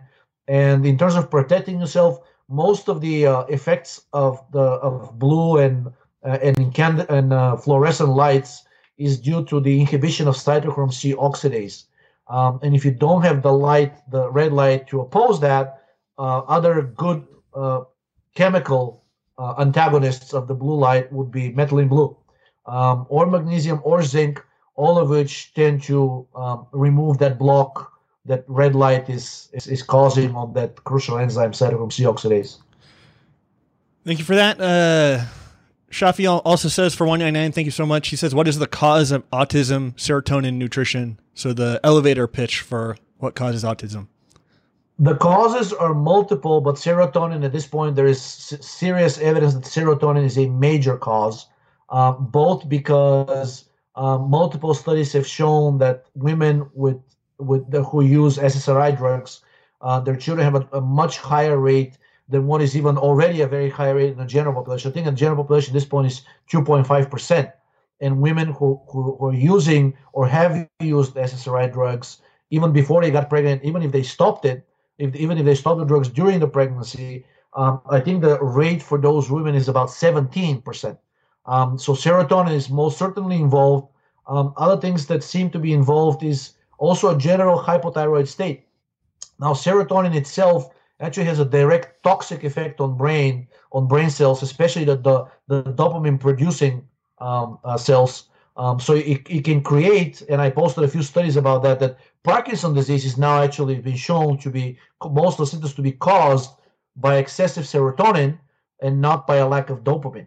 But it's it's serotonin that seems to have a toxic role in killing those dopamine producing cells in the substantia nigra. Um, and many people with autism seem to also have movement disorders, which are which are heavily correlated with uh, some kind of a damage in the dopaminergic system of the brain. So, in my opinion, serotonin is a prime cause, and other probably less major causes, of course, hypothyroidism is, is right up there with serotonin. But things such as you know protein deficiency uh, can probably cause it, in my opinion. Salt, not eating enough salt, um, not only because um, salt, uh, because the serotonin transporter, which deactivates serotonin, not only because it's dependent on sodium, but also because general lack of sodium in the diet tends to increase the stress system, the sympathetic nervous system. Uh, so high adrenaline, um, you know, high, uh, not so much noradrenaline, but high adrenaline, high cortisol. Um, these things also tend to damage the brain of the fetus, or at the very least, steer its direction towards uh, a very, a very, you know, very short attention span and, and lack of empathy, which are some of the defining features of autism. Uh, so poor nutrition can definitely cause autism, in my opinion. Um, extensive exposure to um, EMF, um, especially um, I, I, actually several women wrote to me that they uh, slept uh, with their Bluetooth earpieces on, uh, and they were using them all the time while while they were pregnant. And they're pretty certain that uh, that's contributing because they didn't use SSRI drugs. Their diet was pretty good. Not a single person in their family history has had autism. Mm-hmm. So the only thing they can ascribe this to is that um, they actually used EMF, uh, EMF, emitting devices, and two of the women actually were diagnosed also with menin- meningiomas. These are benign tumors of the meninges, so it's kind of like a brain tumor. It's not it's not malignant, but it's heavily associated with uh, with with EMF exposure. The singer Sheryl Crow was diagnosed recently with a cancer with a tumor of that type, mm-hmm. and in her case, the doctor actually directly told her that it's most likely because of her habit, uh, with, with because of her addiction to her cell phone. And she said that she used to be on the phone with her mom for five to six hours a day, um, you know, on a daily basis. Wow. Uh, and the doctor basically agreed that, uh, in his opinion, that's that's a that's probably the, direct cause. Um, ionizing radiation, a huge factor as well. So if a pregnant woman has to get any dental work, I would either postpone it or categorically refuse to get X-rays, even though, of course, the doctor will tell you, oh, it's the same amount of dosage, uh, the same amount of exposures you're getting from a, you know, uh, a flight from DC to LA. None of that's true. We know about the difference in absorbance mm-hmm. b- based on altitude, and also um, the, the dentist will tell you, but it's localized. We're only irradiating your jaw. Mm-hmm. Yeah, but the jaw is very close to the brain. And remember, brain controls everything. Mm-hmm. The brain of the mom has a very intimate and powerful effect on the development of the fetus. Mm-hmm. Anything that affects that brain negatively will likely affect the development of the fetus as well. Um, so avoidance of ionizing radiation and uh, um, other things uh, I think many women are, many pregnant women are being told to take multivitamin supplements that are very heavy on iron. Um, I don't, understand the rationale for that unless there is proven iron deficiency.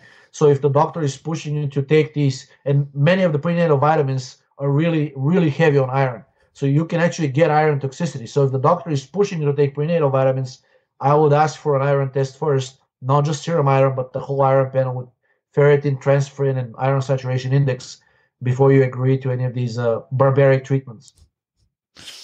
Thank you for that, uh, Emma, for the 50 Australian dollars. Thank you so much, Emma. Uh, hello, friends. Can't wait to join in. And just a reminder, reminder she'll be here on the 9th of August to join us.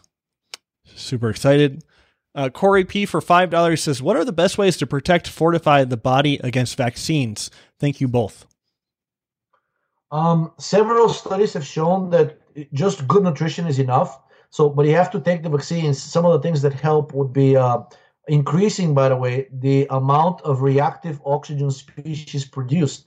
Um, and I posted a study showing that just having like a higher rate of ROS production can actually detoxify the body from a number of the endocrine disruptors uh, and, and toxins that are present in, in the water supply or the food supply. Um, and among those toxins, we're also listed a number of adjuvants present in the vaccine as well. So, and some of the adjuvants used to be mercury, but I think now they've replaced it with aluminum and and and squalene and and some other um, organic and inorganic chemicals that are triggering an immune reaction and basically you can prevent many of those side effects by simply keeping metabolism high um, other adjuvants that are put in the vaccines uh, are known to be activators of the TLR4 receptor. So things that block that receptor will probably uh, negate to a great degree the damage that the, these adjuvants are doing. So things like cyproheptadine, any anti-serotonin chemical should help, but in general, the tricyclic older antidepressants such as nortriptyline, amitriptyline, cyproheptadine, myosin, even Benadryl actually has a, a, a, serotonin antagonist effect and is a known TLR4 antagonist as well. Naltrexone would be another good one. Um, so aspirin would probably not be a bad idea either uh, because aspirin lowers both histamine and serotonin contents in the in the in the blood. Um, and a number of studies have shown that the rate of adverse reactions to vaccine is heavily is very highly positively correlated with the amount of plasma serotonin and aspirin lowers that so um, you know that would be a good way good and cheap way to protect yourself Sweet, thank you, uh, Brian Thomas, for twenty dollars. Thank you so much, Brian. He says a friend of mine has a third kidney from a kidney a kidney transplant, and now is required to take immunosuppressants uh, for the rest of her life.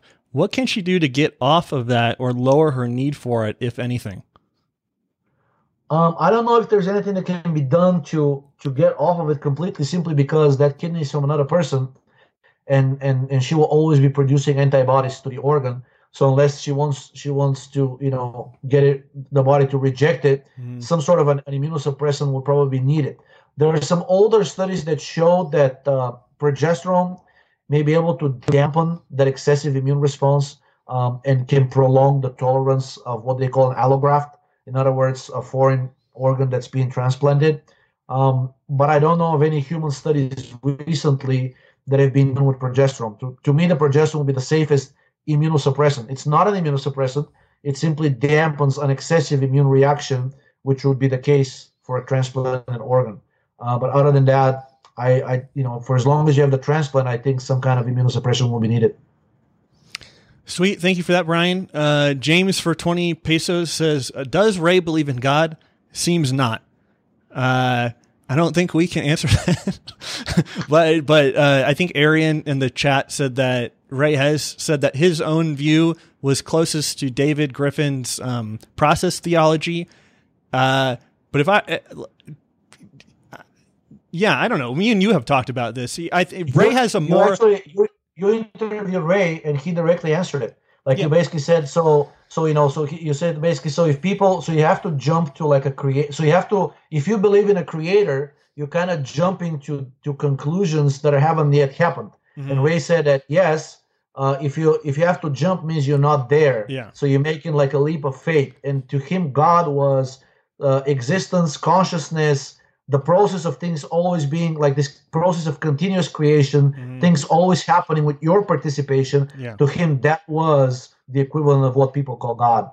Yeah, and he mentioned that he thought like the religions place God in creation somewhere else, but that he thought it was happening at the right local, now. yeah, right, like right. the local level. And he also, um, uh, for anybody that listened to my conversation with Jay Dyer, I asked Ray about Jay's ty- type of philosophy, and Ray, uh, and you'll be able to articulate this better than I can, but he thinks everything has a field and nothing has a private, independent field. And so this is, uh, I, I think it's similar to that process theology where everything is always changing because every th- uh, like substance's uh, field is interacting with another field, and therefore it's constantly under revision. And so, scientifically, the theory that describes this is the David Bohm version of quantum mechanics. Mm-hmm. So he basically talks about a global wave and everything being affected and interacting with each other. So the so he basically in quantum physics he says that the configuration and the state of every elementary particle in the universe uh, uh, is dependent all the time, instantaneously in real time on the configuration of every other particle in the universe. mm-hmm. So, in a very real sense, you and I and everything else that exists is in, in interacting with, continuously modified and modifying everything else in the universe as well. And it happens in real time as we speak right now. The the speed of light is not a barrier to that. It's not it's not a limiting factor. Sweet, yeah, and that brings up questions of ether and where the matter is coming from, which Yes. I, I don't know those answer those questions. Uh, thank you for that, James. Uh, Movie bomb for two dollars says, uh, "How high should temperature be later in the night?" I would say anything above, I would say 99 degrees is probably ideal. Um, anything higher than 99.5 tends to make people sweat. Um, and basically, at some point, they will probably wake up from thirst because once you start losing enough water, eventually thirst will kick in and you'll wake up. So Mhm. anything that, that that you can maintain, anything above 98 degrees, in my opinion, that allows you to maintain uninterrupted sleep. So for some people, they, they can they, they actually have a really high set uh, temperature point, and I know people who have, who have a, uh temperature in the hundreds. It's not a, it's it's a hundred point four, something like that. And I think that's like the that's the that's the uh, this is the limit at which after that they call it a fever, uh, at least for newborns. And uh, I know people who do that and maintain that set point by using the uncoupler dinitrophenol, and they sleep like babies through the night. But I also know others who, if they raise their temperature above not above 98 degrees, they have to wake up every two hours and drink something. So I think it depends highly on your individual state of health. Like um, I've noticed that people with extra amount of body fat, they cannot tolerate initially. They cannot tolerate higher temperatures that well. They tend to get thirsty very easily. They, they wake up very easily, and uh, they have to drink or eat just to maintain their blood sugar stable.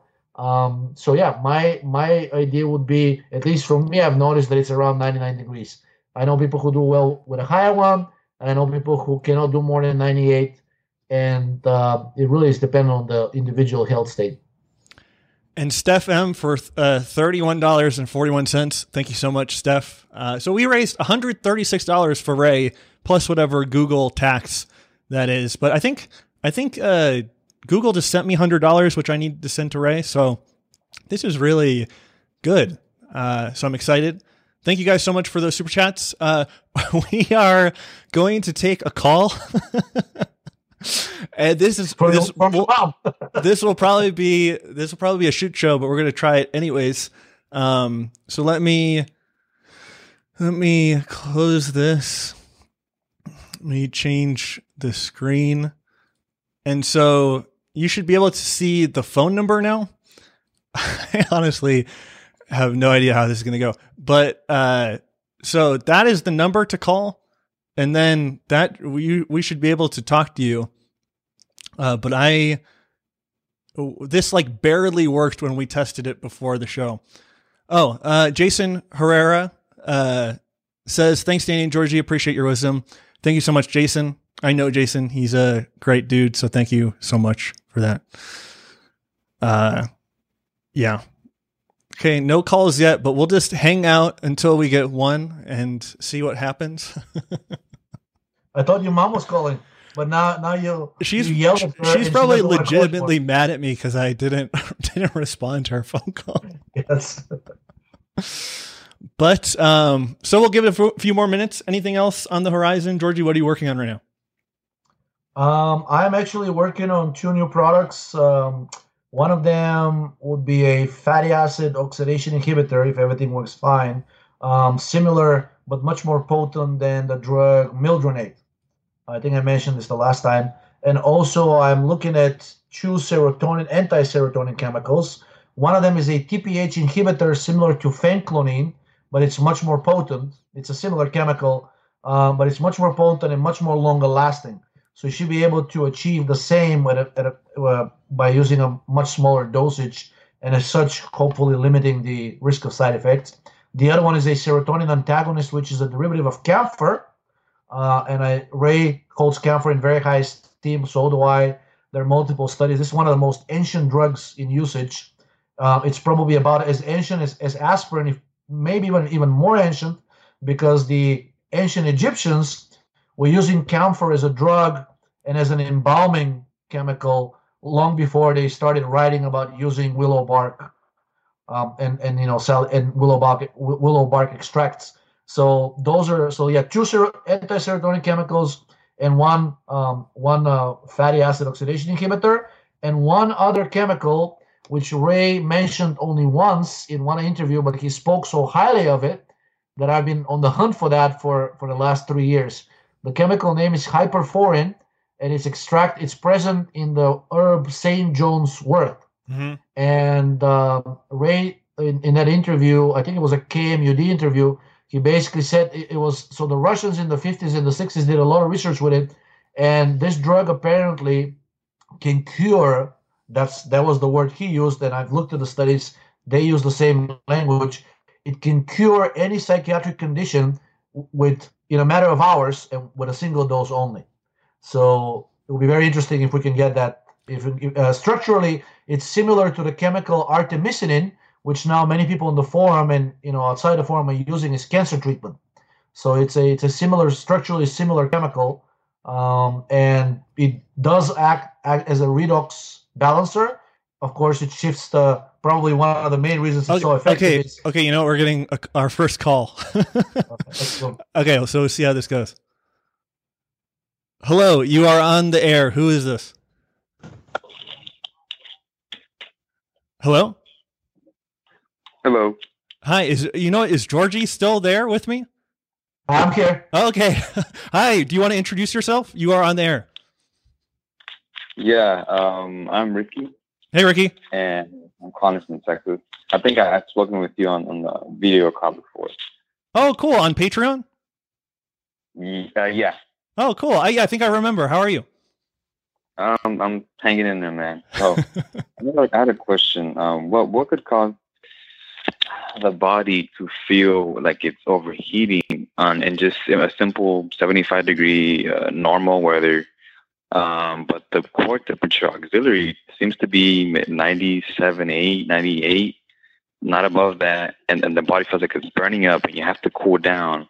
Otherwise, you have like a huge bowel movement and it's just very uncomfortable. Georgi? Yes, uh, I've actually experienced this myself, and I know people who have done blood tests. It most of the cases it's due to high serotonin slash endotoxin, which coincides with you said that uh, basically uh, uh, there is a bowel movement involved as well. So uh, I've noticed that just uh, even like a one or two milligrams of cyproheptadine or ondansetron very quickly br- brings down that that feeling of, of excessive heat.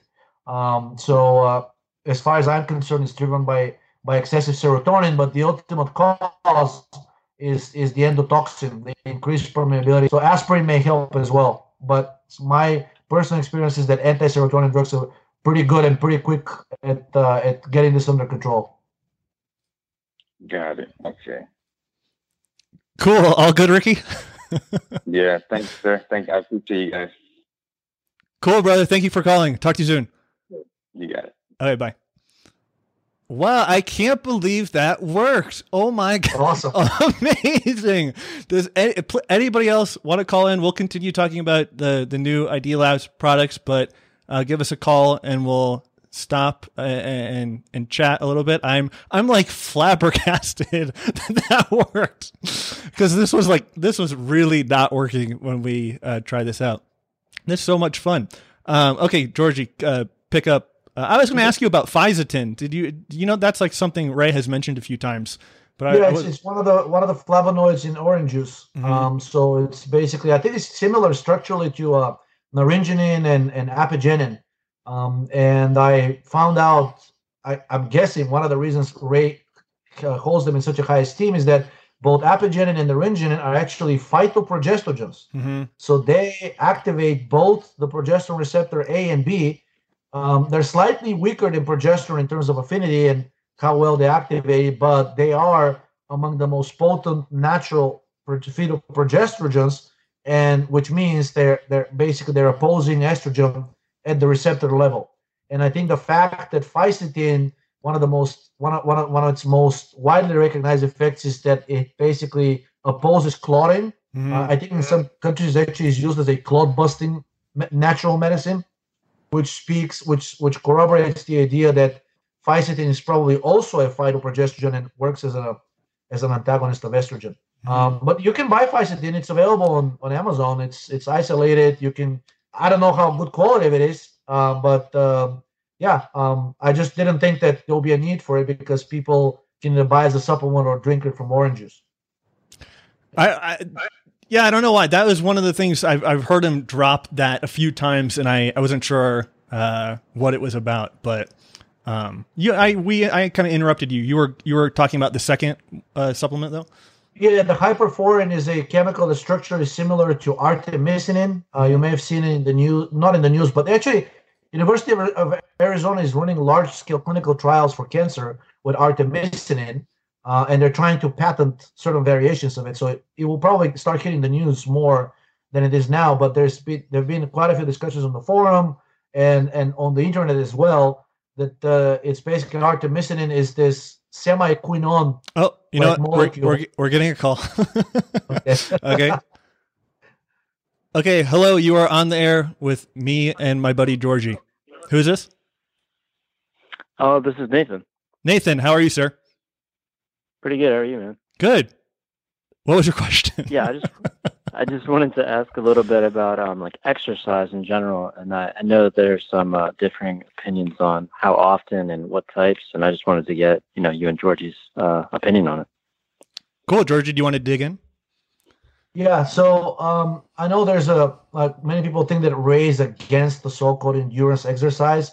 Um, I think he mentioned several times, and I agree that if you can maintain a run or like a, or riding your bicycle at a pace where you can maintain a normal conversation, it means you're still producing enough carbon dioxide and you're not raising your lactic acid level to the point where it becomes detrimental. So keeping the pace to the level where you can maintain conversation is important. And also keeping the, the so-called endurance exercise uh, not too long, maybe like no more than uh, 45 minutes to an hour is important because after that you will probably have depleted your glycogen and then even a low intensity exercise will switch you into the uh, the oxidation of fatty acids. And you can actually sense that moment because while you're running on glycogen you'll feel like your, your muscles have a significant amount of strength of power. And then after you switch to fatty acid oxidation basically like the explosive power of the muscles declines because you're switching from the using the you know white the so-called white muscle fibers to the you know red uh, slow twitch muscle fibers that are relying mostly on oxidation of fat. So you'll be able to run longer, but you will feel like your strength is diminishing. Um, and that usually it depends a lot on the person, but usually 45 minutes to an hour is enough to deplete the glycogen. And then at that point, I would stop. Um, and in terms of strength exercise, resistant exercise, almost any any exercise and any amount is good as long as you're not getting to the point where your muscles are sore for multiple days at a row. It probably means you're overtraining. Um, and Ray said something like just using a few light dumbbells, dumbbells, and you know doing like 10 to 15 minutes a day is fine. I think you can do more. Like if you're into bodybuilding, there's no harm in doing more as long as you're not getting to the point where you need either steroids to recover or you know you have multiple days of muscle soreness. That means you're you know you're overexerting yourself. Uh, to me, um, and I think there was a study that did like an analysis of what's the optimal frequency of resistance training, and they said three times a week at 45 minutes was optimal. That is what generated the most amount of muscle mass and lost the most amount of fat while also keeping muscle breakdown and kidney damage, which can happen if you overtrain yourself um, at, at a minimum level. So, if nothing else, I mean, if you want to start, my guidelines will be try the 45 minutes three times a week, but be cognizant this is not a golden rule. Uh, monitor how quickly you recover, and if it takes you like two or three days to get back into shape and be able to lift again, it means that's too much. So I would scale down. And if not, you can do more. Awesome. Wow. I mean, very informative. Danny, you got anything to say about that?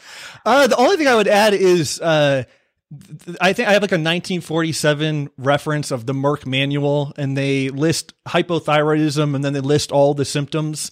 And then towards the end of that, they say uh, something like exercise should be stopped or greatly restrained if a person is hypothyroid. And so, again, I don't think anybody should take their exercise advice from me, but like the I, I just feel like the the majority of people I talk to that are really into exercise it would probably benefit them to stop their exercise, you know? So that's like it, right? literally the my only point of view on it. Okay, cool, man. I appreciate it, guys. Cool, brother. Thank you so much for calling. Okay, we have a, another Take call. This is incredible. I am so excited. okay, hello. You are on the air with me, uh, Danny, and Georgi. Who is this? Hey, James here. Hey, James. How are you, sir? Good. Uh, quick question. Theoretically, what do you think is the best way to make the body more conductive, electrically conductive? Georgi? Uh, keep the levels of free fatty acids low. They actually act as insulators, and uh, uh, I don't I don't know if you know, but but uh, the the the potency of anesthetics correlates highly with their solubility in oil and a number of different fatty acids are actually known for their anesthetic effects, and they can even they can even put you into a coma if they're injected intravenously. Um, like uh, even saturated fats can do that. And it shows you, and uh, well, it hasn't been proven conclusively, but one of the leading theories is that if you assume that consciousness is electronic and depends on the flow of electrons, uh, the fact that fatty acids as insulators, especially at the nerve level, uh, suggest that they decrease, well, if not the conductance, they decrease the flow of electrons through the channels that create consciousness. So my advice would be keeping lipolysis low uh, through aspirin, niacinamide, or any other drug, or in general keeping stress low because it's stress that increases the uh, the amount of uh, free fatty acids in the blood. Did you catch that? I know so mineral balance. Yeah, uh, mineral balance. You don't think would be a big factor? Uh, it, it, it, it will contribute but in general, like basically, unless you're severely depleted in in all of the minerals, it probably wouldn't be that big of a factor because most of the minerals, at least the four major ones, they can fill in for each other's role. So it's very so. Let's say if you're deficient on something like calcium and sodium, or even magnesium, it will be very hard to be deficient in potassium because potassium is in the cell and it's t- tightly bound to cell proteins. Um, and un- unless the cell ruptures, it'll be very difficult to have potassium deficiency.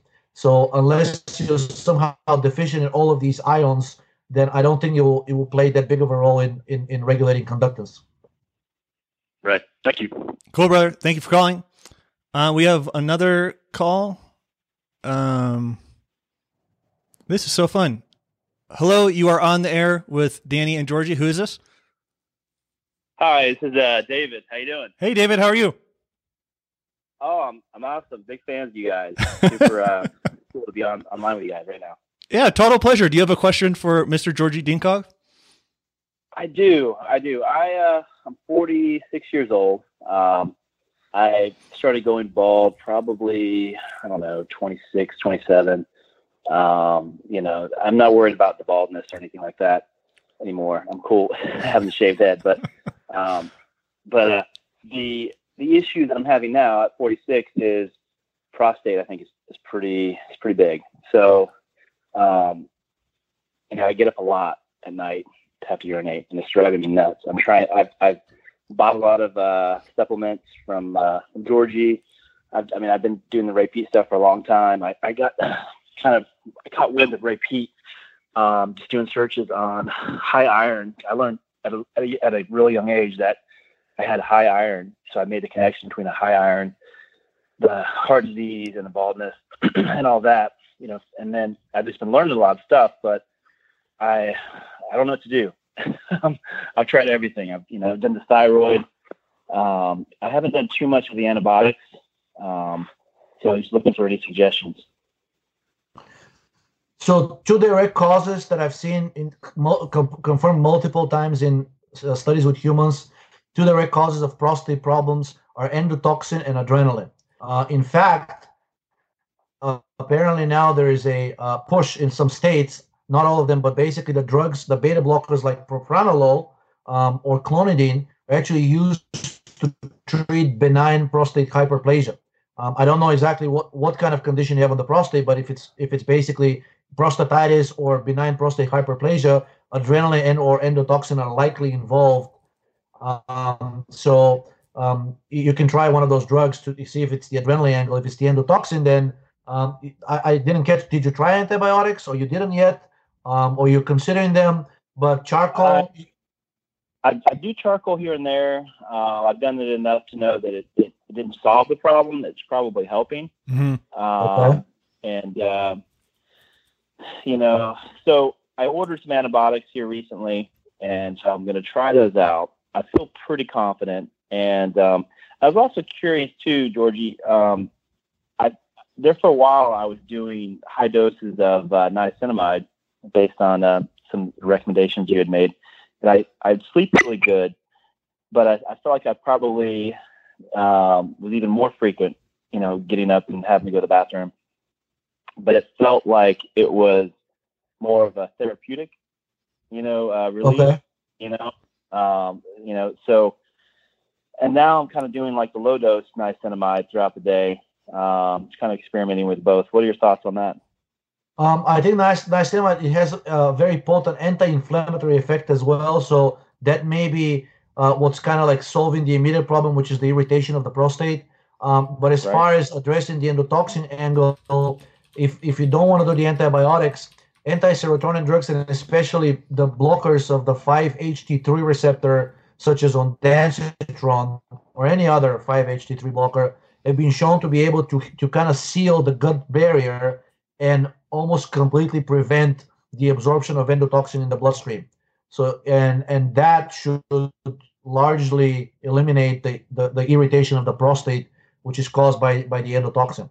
Um, so if if if endotoxin is is the issue, so but that's what I've seen. Either either adrenaline or endotoxin um, are the direct causes of most issues with the prostate. And then as you get older, um, you know the increase of the estrogen to the androgens ratio can cause other things, including prostate cancer. But I don't think you're at that level yet.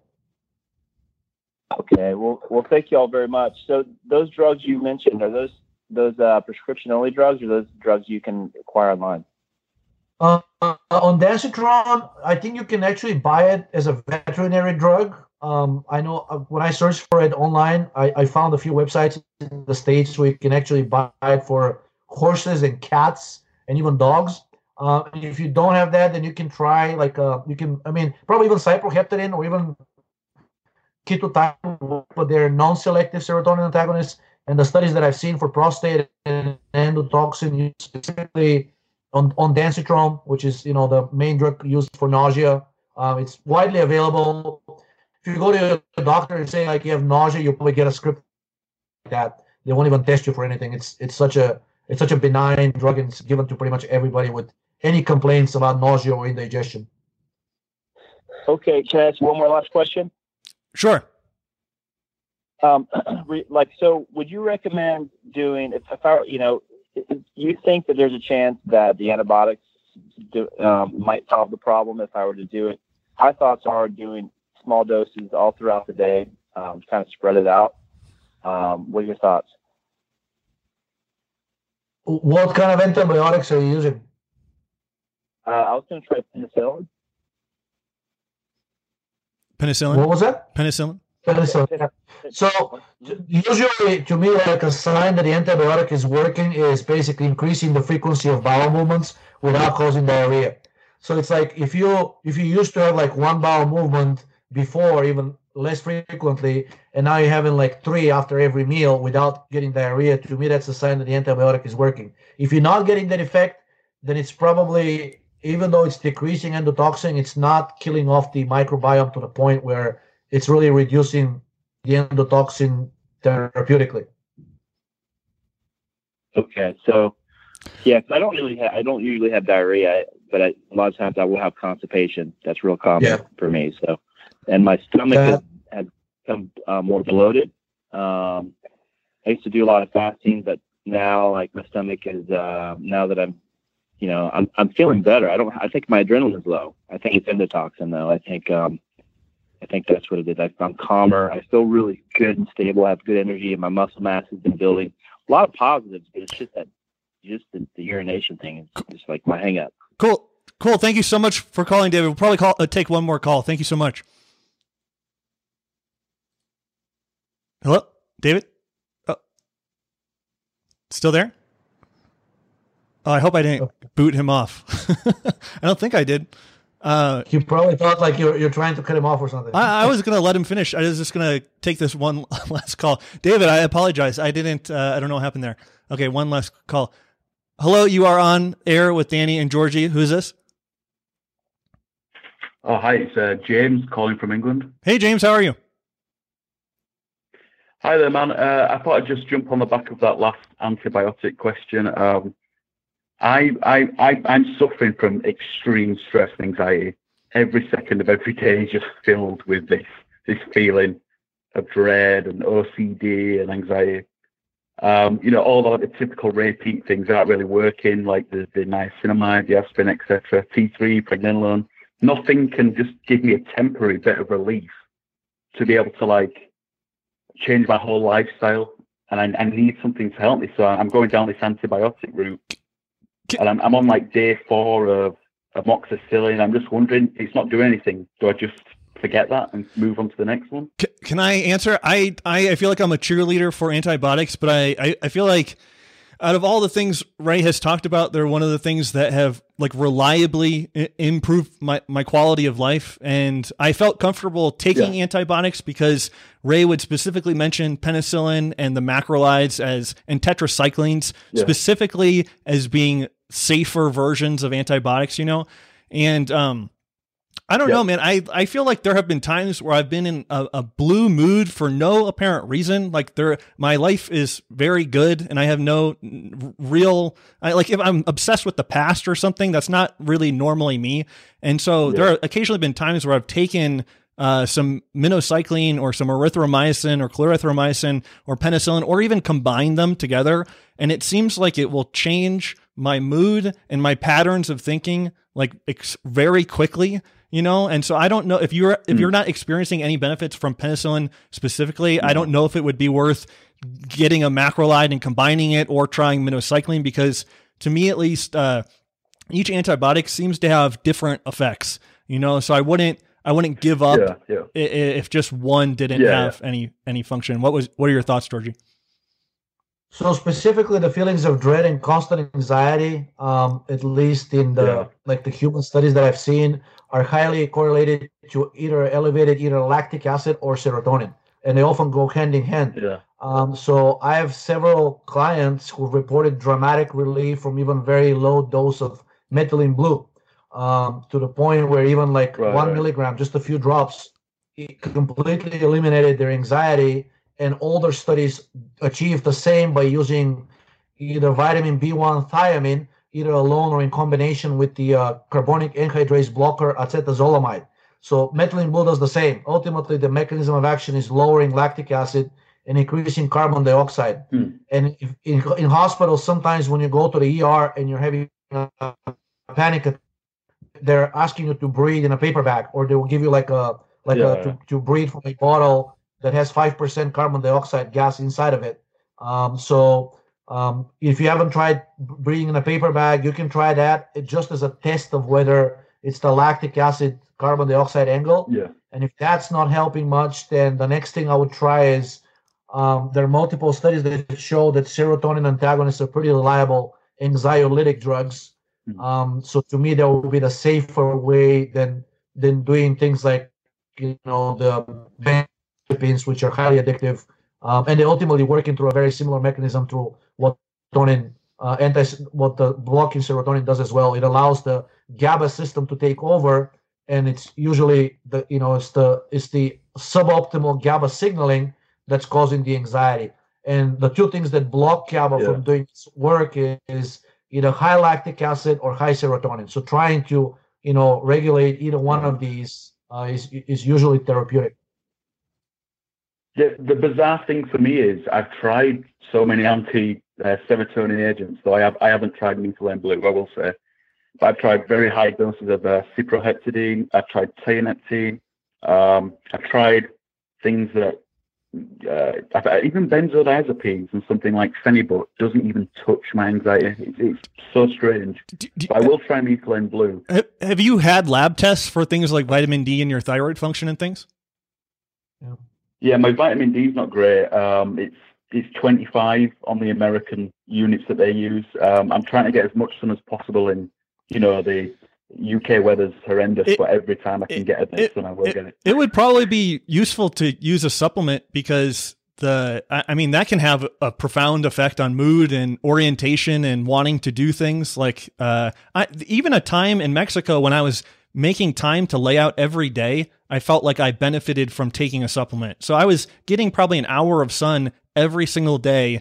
And even when doing that Yeah. I thought two or th- two, 2000 4000 IU uh, was helpful for me. And so uh Hmm. especially if, if and it's something so simple that it doesn't have to be like oh a magic mix of antibiotics or anti-serotonin drugs. Like you don't want to do that if you don't have to you know?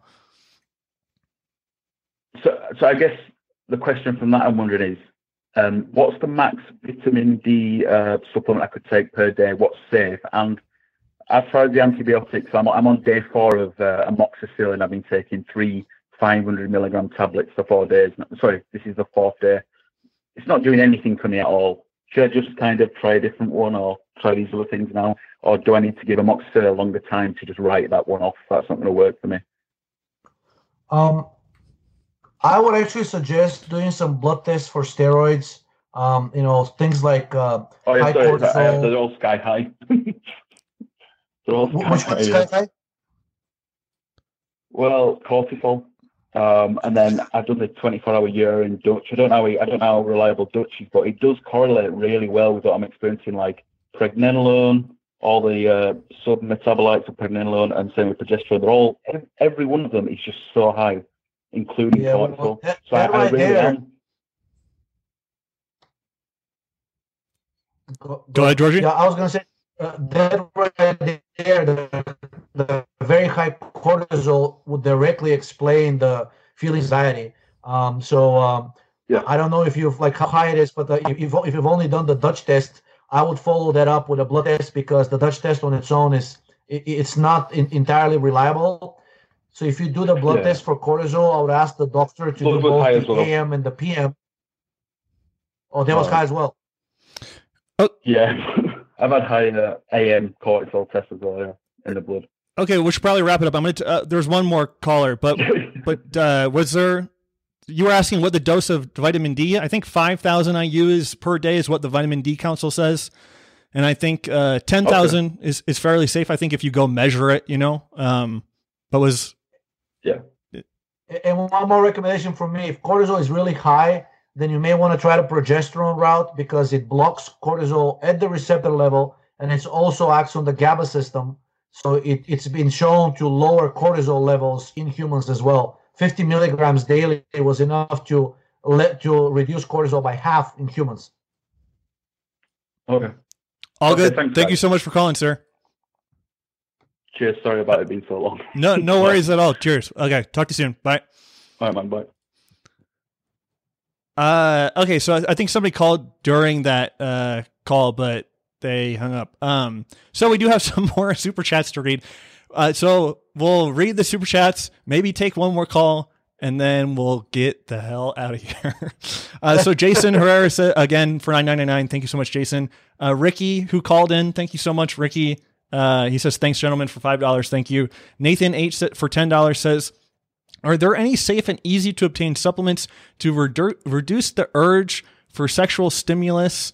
Uh, I can't read it. It's blocked. Uh, sexual stimulus and to free up time for productive endeavors for folks addicted to such things. Um, I think the addiction to sex is again just like any addiction is driven by high stress hormones and and or low dopamine. Um, so things that lower cortisol have been shown to reliably cut the vicious cycle of many different types of addictions.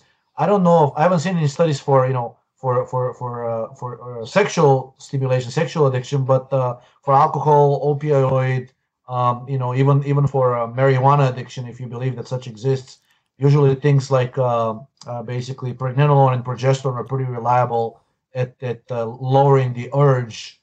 Um, and some people um, have found relief from using pro dopamine chemicals, um, especially the dopamine agonist uh, called pramipexole. I think is actually used clinically specifically for that. Um, and it's paradoxical because that specific chemical and most dopamine agonists are known to increase sexual function, yet it decreases the addictiveness of it.